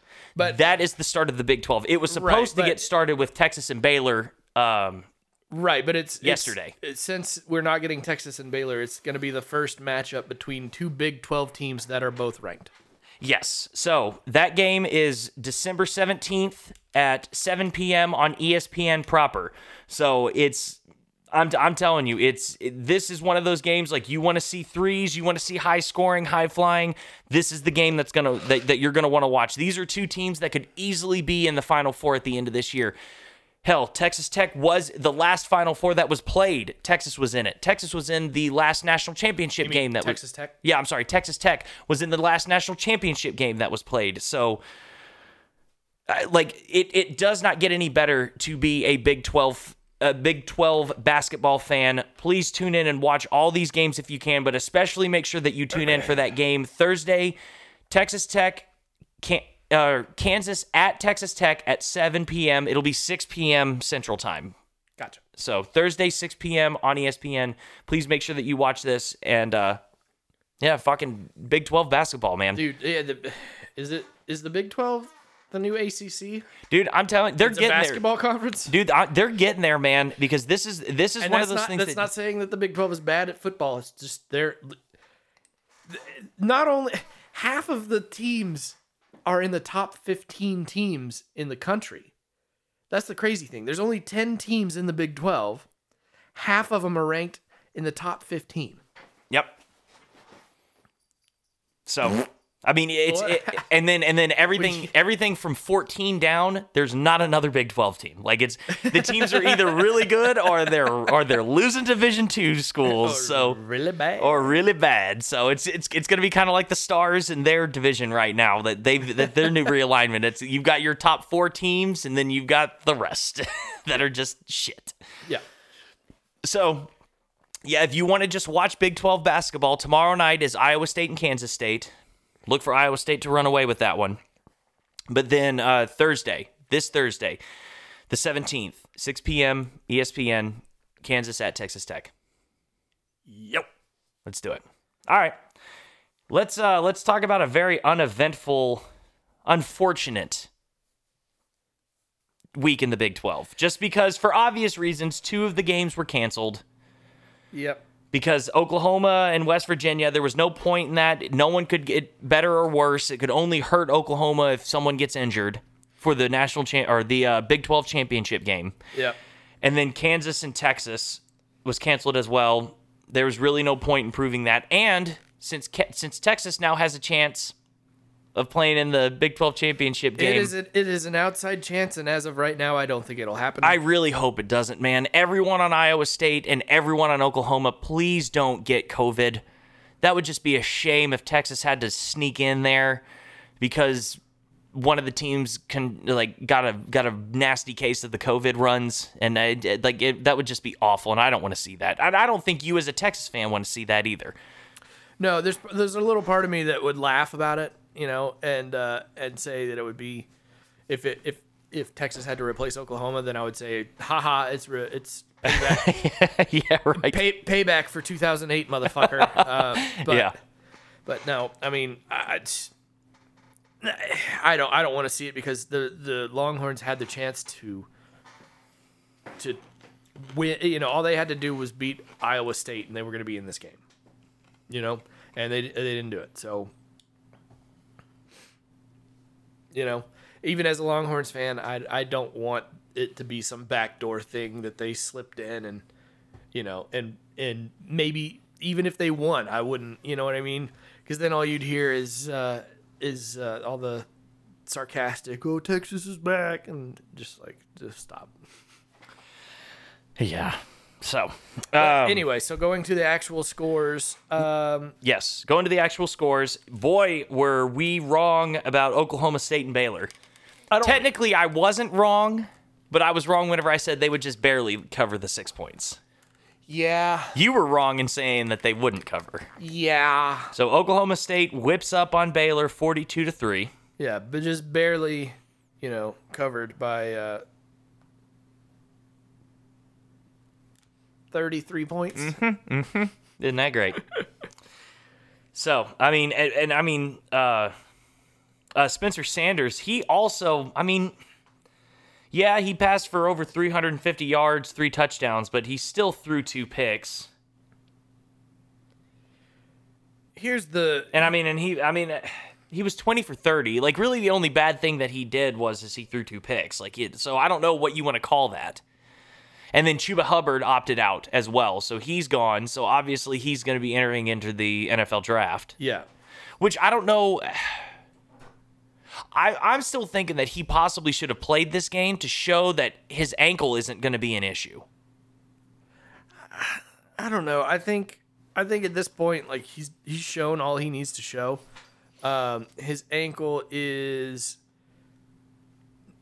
gonna be an issue. Not it, it, no, I don't really think anybody thinks his ankle is gonna be an issue going into the draft. You know what I mean? But if he were to play this game, he could re-aggravate it, and then it could potentially be an issue going into the draft. So I think the only thing that could have happened is either Chuba Hubbard confirms what everybody already thinks, or he hurts himself as far as his draft stock. So I, I don't I don't see the uh, the point in Chuba Hubbard playing this game. Well, and I mean, and Dominic Richardson really appreciates Chuba Hubbard opting out. Yeah. Because, uh, does that mean that it's going to play while we're recording? Yeah, Okay. Do you just want to power through it? I can delete it. Okay. Yeah. You want to get that real quick? We keep. keep No, no, no. I will. I will. I'm sorry. I'm just saying. Dominic Richardson. Look at his. Look at his day. 23 rushes, 169 yards, three touchdowns. He had a. Uh, he did have one fumble, but I mean it. It. If you're running the ball 23 times, then I mean it's one of those things that you can look at it and say. Uh, maybe, especially. Do you know how old he is, Who? Dominic Richardson? Thirty? No, no. Is he like a freshman? Oh, I don't know. Yeah, I don't. I don't either. So I mean, but it's but still, like he still had a monster day. So I mean, it's still, it man, that's amazing that they had three turnovers and Baylor only scored three points. Yeah. this is how bad Baylor is. They had 156 total yards. Total. God Well- bless it, man. It, it didn't, didn't, Baylor sh- uh, didn't uh, Charlie Brewer opt out though?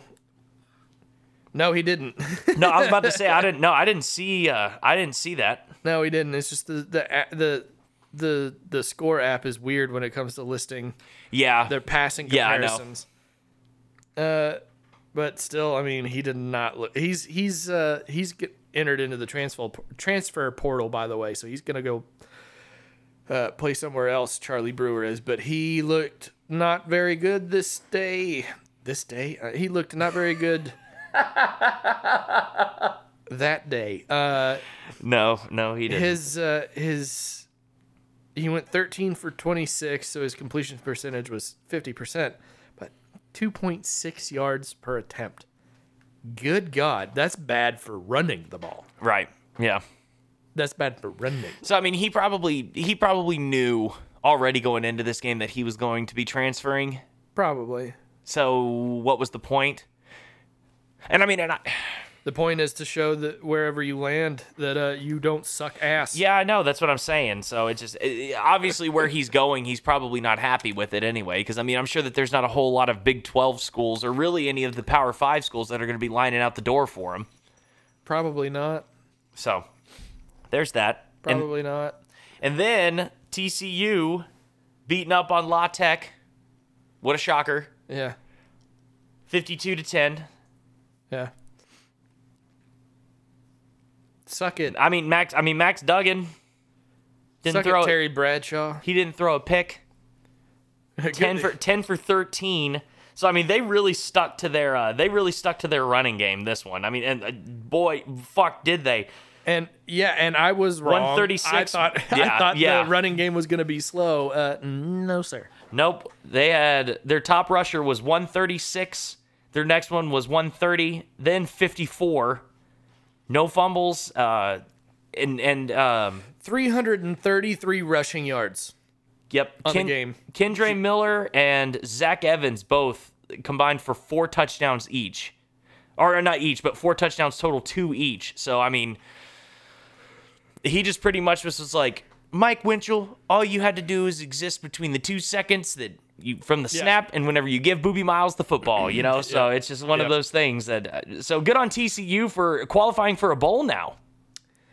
So it'll be interesting to see who they play. Like, they'll probably get like the And Independence Bowl there- or some shit. It's actually, you know, um, with COVID, common misconception. Uh, you don't actually. There wasn't an uh, uh, a minimum standard for qualifying for a bowl game. It's just whichever bowl. If you get offered, you know, you'd go. That's why when uh, LSU announced their self-imposed one-year bowl ban, and everybody's like, "You've won three games," like, uh, duh.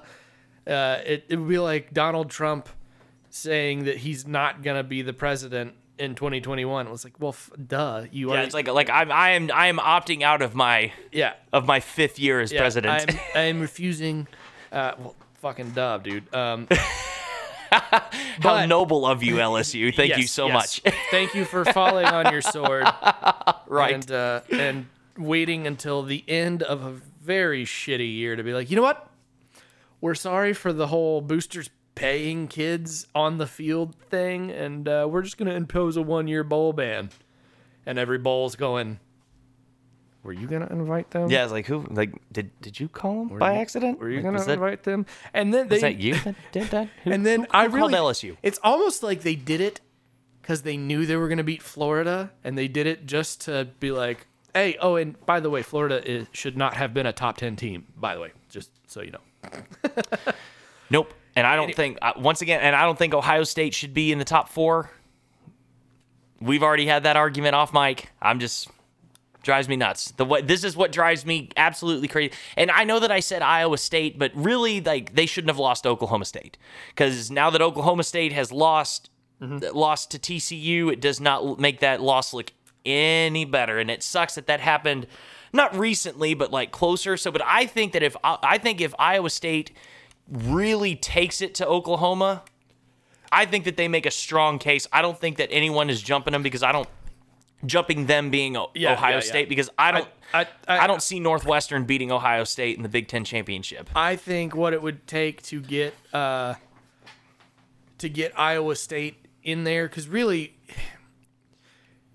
excuse me, you're gonna have to uh, you're gonna have to jump Texas Tech, uh, not Texas Tech, Texas A&M. If you want to be, if if you want to throw Iowa State in there, and, they're not gonna be playing. because Notre Dame and Clemson are playing each other Yeah. in the in the uh, championship, and if that game's not close, then the loser won't be in the playoff. And I think in that scenario, especially if Notre Dame beats Clemson again, that would be Clemson's second loss, both to Notre Dame. Yeah, so A and and A&M's just sitting at home watching. Yeah, And see, I love what- I, I think the only scenario is like if if Clemson, uh, if Notre Dame beats Clemson again, and Iowa State like beats Oklahoma by like fifty. You know, I mean, not not really fifty, but you know, like just knocks. No, the I mean I think if just- I think if they beat them by 50, yeah, Oh, that's, yeah, that's of a, course, that's a of good course. yeah. But I'm saying if they just knock the dog shit out of them and, and handle them for 60 minutes, then that's the scenario where I see Iowa State jumping Texas A&M. Do you see 'em and jumping- getting that fourth spot? But Do you but I see them jumping Indiana and A&M Yeah, just if, to get if they if they beat yeah. Oklahoma by that much, yeah. I don't know, man. I think that if it, I mean, I know that this is like poor, poor, pitiful me in the Big Twelve, but I just think that the Big Twelve would. I think that the the the voting committee would look at that and say like, well, Yeah. it is Big Twelve, so is it really that impressive that they beat Oklahoma by that much? So I think that they would probably rank them fifth, but they wouldn't give them. They wouldn't put them over an SEC team.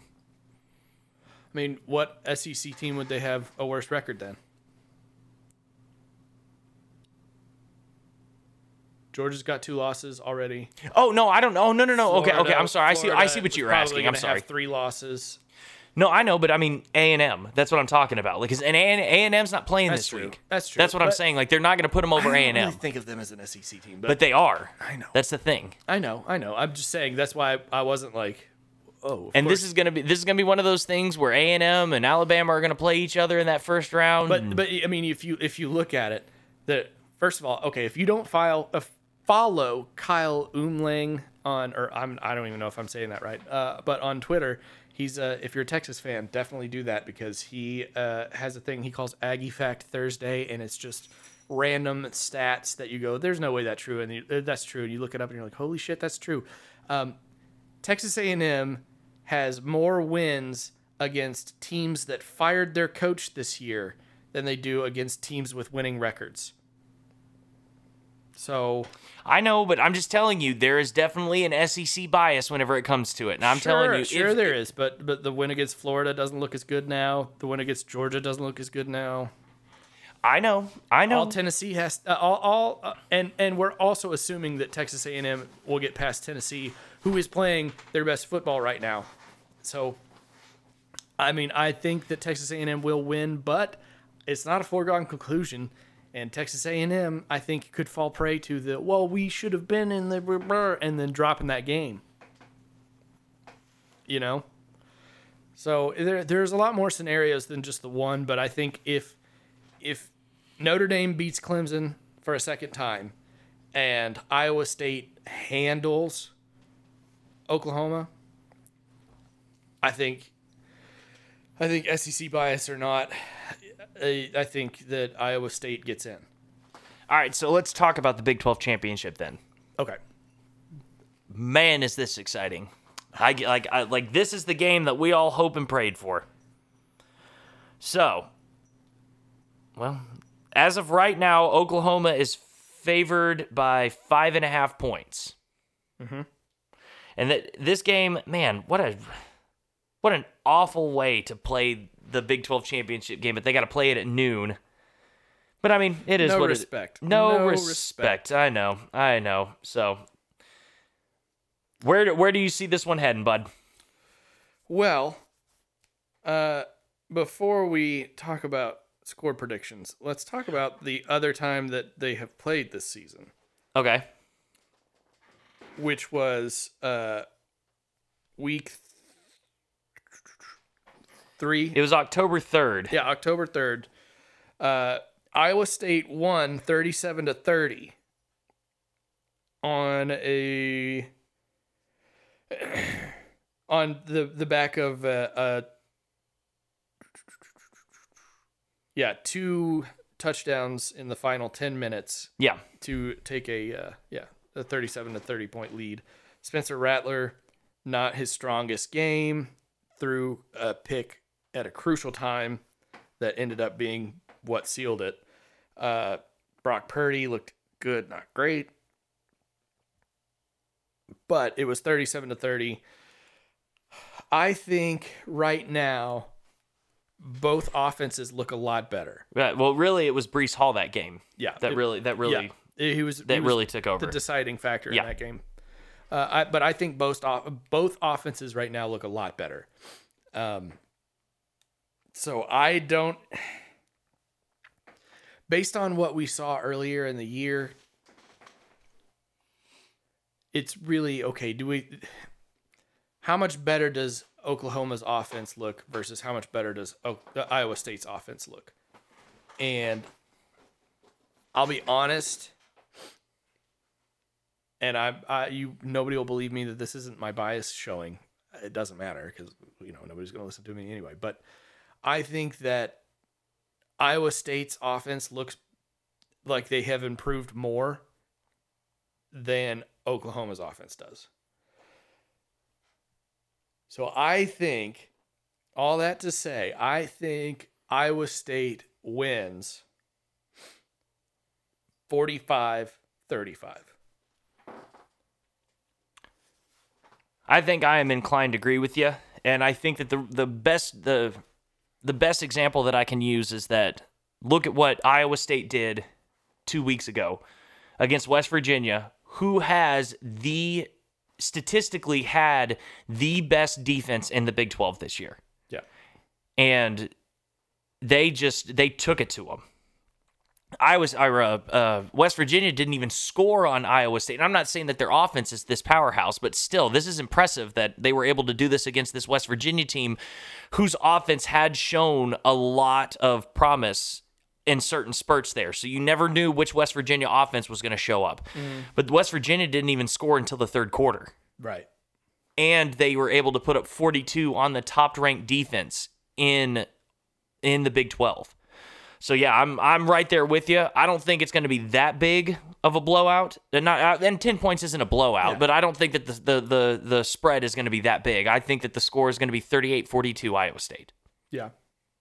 Either way, I don't I don't I don't think unless there's a like unless Tennessee beats A&M and uh Clemson beats uh sorry, Notre Dame beats Clemson and then some other craziness happens and I and Ohio State loses. And I, th- I, I don't think, think there's any way that, that Iowa State actually will make it into and I, I think Purdue has to beat Indiana playoff. too.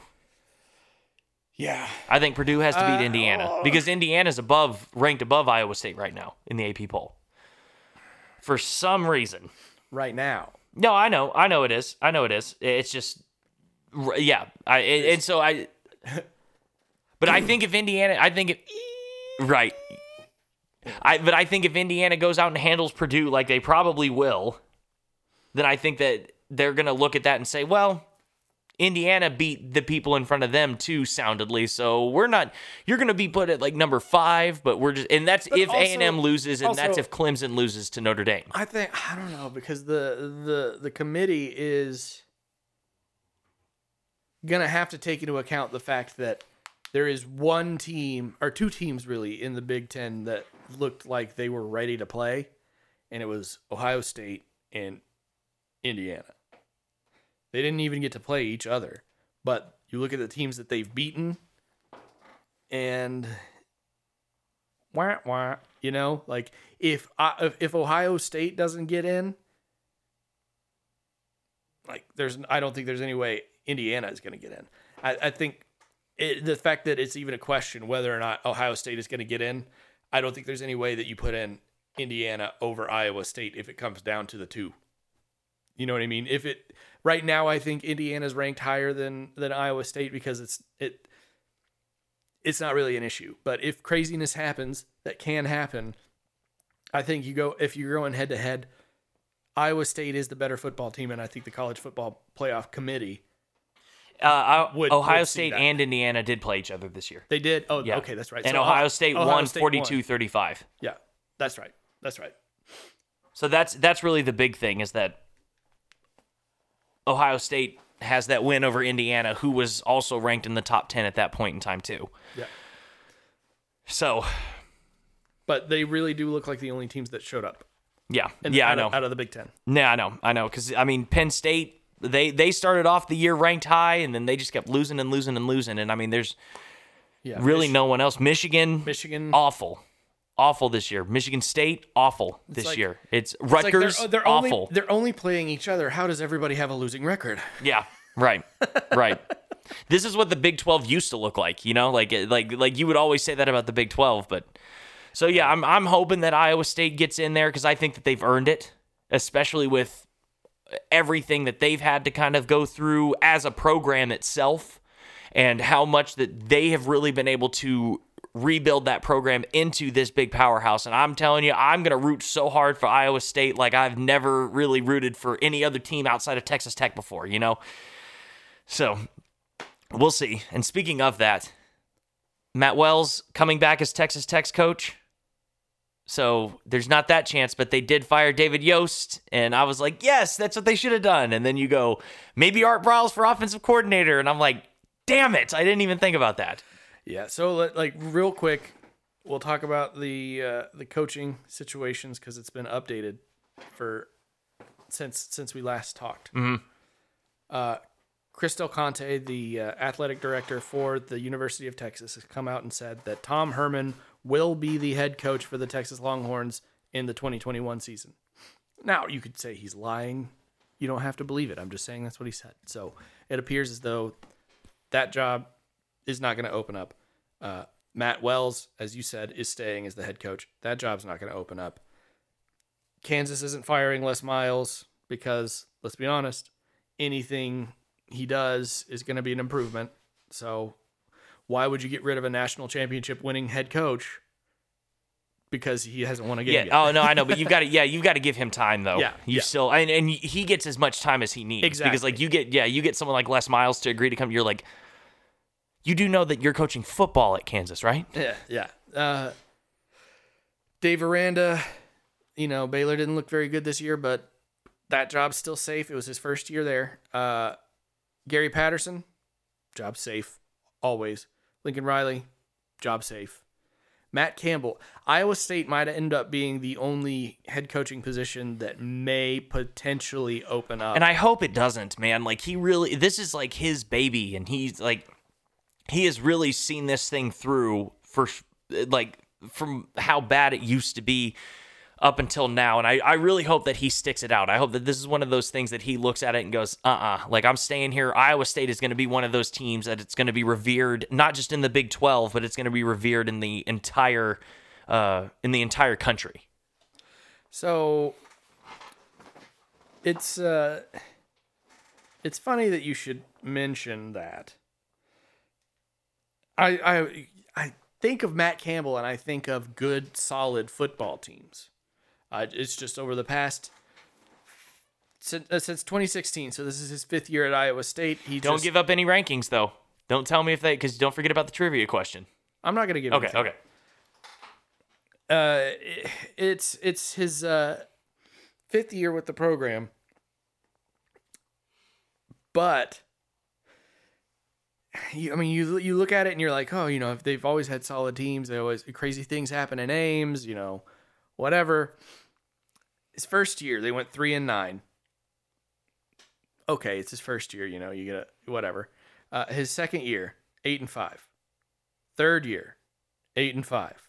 Last year, seven and six. So this year really is the first year where it, it, the product really matches how everybody's felt about Matt, about Matt Campbell, and uh, I think that the the idea that this is Matt Campbell's baby and he wants to compete here and wants to compete for a national championship at Iowa State, which is what I was saying a couple of weeks ago. I don't know if that's if that's really uh, entirely true. I think that he's shown that he can be the type of guy who can do a lot with a little. And this year, the Big Twelve, uh, the the usual suspects stumbled out of the gates and uh, opened the door enough for Matt Campbell's team to put their foot in. You know, but uh, as far as um, Matt Campbell really thinking that he can compete compete for a national championship at Iowa State, I don't think that's necessarily the case. Whether he wants to or not, I don't think is relevant. I think if he gets offered the Auburn job, he takes it. Yeah, I mean, it's really just going to depend on how this game goes Saturday. Yeah. That's really going to, because I mean, Oklahoma's getting another shot at it. This is one of the few blemishes that they had on their season, and they get a chance to right that wrong. And Iowa State gets to come out and show, like, hey, that like that first game wasn't a fluke. Like Right. Oklahoma, like we won that game. Oklahoma didn't lose it. Right. So, yeah, yeah. I mean, and I see what you're saying. I really do. I think that whenever I said that all that stuff about Matt Campbell, I think it's just wishful thinking. Yeah, because you want to you want to see someone stick it out with a program like that that starts off three and nine and then Mm-hmm. it's like consistently winning eight and five, eight and five, seven and six. Yeah, but then now where they are and it's just eight and two. So Yeah. it- with Yeah. the with the twelve game season, they still could have ended up at eight and five. yeah, they could have, but I mean it's just still like, but- but, but- I mean we'd never know. Right, right.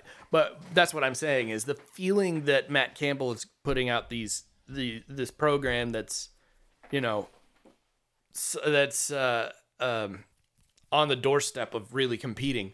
I think that feeling has not necessarily been the case, and that this year we're seeing it, but it also could be a little skewed by Texas not taking the step forward that everybody thought they were going to take Right, and every other team in the Big 12 taking a step back. right. So I mean we'll see. We'll just we'll just have to play the game on. uh We'll just have to play the game and see how it goes. Trivia. Trivia. All right, I guess. So I'm s- I'm gonna say I'm I'm changing my mind because I mean I'm sitting here trying to think like even recently whenever they would fit, and I can't even think of a time in recent memory. So I'm gonna say three times, Well, you and that's that's that's just a guess. are you in, are you including this year? No, no. Okay, so I'll say four. I'll say four, including this year. Well, you're wrong. Okay, I figured. So how so how many is it? It is two. Oh, including this year? No, Oh, okay. no. That's why I was asking. Like, are you Ah, okay. Uh, assuming that they don't, you know, they could lose to Oklahoma and then turn around and lose a bowl game and finish eight and four and Yeah, and be outside of the still yeah, and still do it. Yeah, outside of the top finish- 25. Finish outside of the top 25. But in the year 2000, they finished at 25th Oh man. with a record of 9 and 3 Okay. and in 1976 they finished 19th with a record of 8 and 3. So hmm. those are the only two times in Iowa State football history that they have finished ranked in the top 25 of the AP poll. Yeah. Yeah. Interesting. The the the highest they have ever been ranked. Want to guess? No. Uh fifth. No, it's eighth right now. Right now? Oh, really? Right now. okay. So there you go. Yeah, good on Matt Campbell. Yeah. Yeah. Well, all right, you spent, buddy? Sure. Yeah. I'm getting ready here. So this is we're gonna we're gonna stick to doing promos like I did like wrestling promos, like I did the one with Ric Flair. But this one I'm going to do a little bit differently. It's not it's not going to be Ric Flair. And I've also adjusted it to kind of fit the Big 12 championship here. I know this isn't a college podcast, but it's just this is an exciting time to be a college fan. And I think that you guys are going to recognize this wrestler. If you don't, then I'm sorry that you just didn't appreciate wrestling in the 90s. I've been rehearsing this all day, so here's hoping I don't screw this up. Finally, Iowa State has come back to the Big 12 championship game.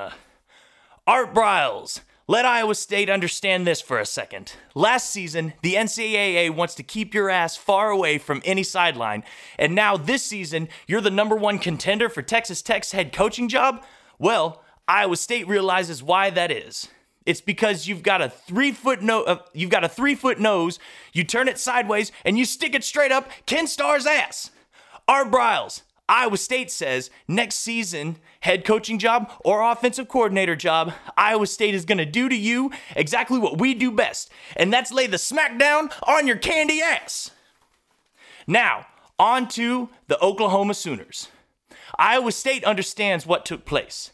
The night you qualified for the Big 12 championship game, Lincoln Riley got down on his knees, put his little hands together, and he said a prayer. And it sounded like this Oh, dear God. You see, my name's Lincoln, and we just qualified for the Big 12 championship game. But there's one problem everybody still thinks that we absolutely suck. And then, at that point, Lincoln, Owen Fields started to shake. The heavens opened up, and God Himself spoke to you and said, This, Bob, but my name is Lincoln. It doesn't matter what your name is. You are absolutely right. You do suck. But there is one thing, and one thing only you can do. You must go find the one team that is simply electrifying. You must go find Iowa State. Oh, but God, anyone but Iowa State, know your role and shut your mouth.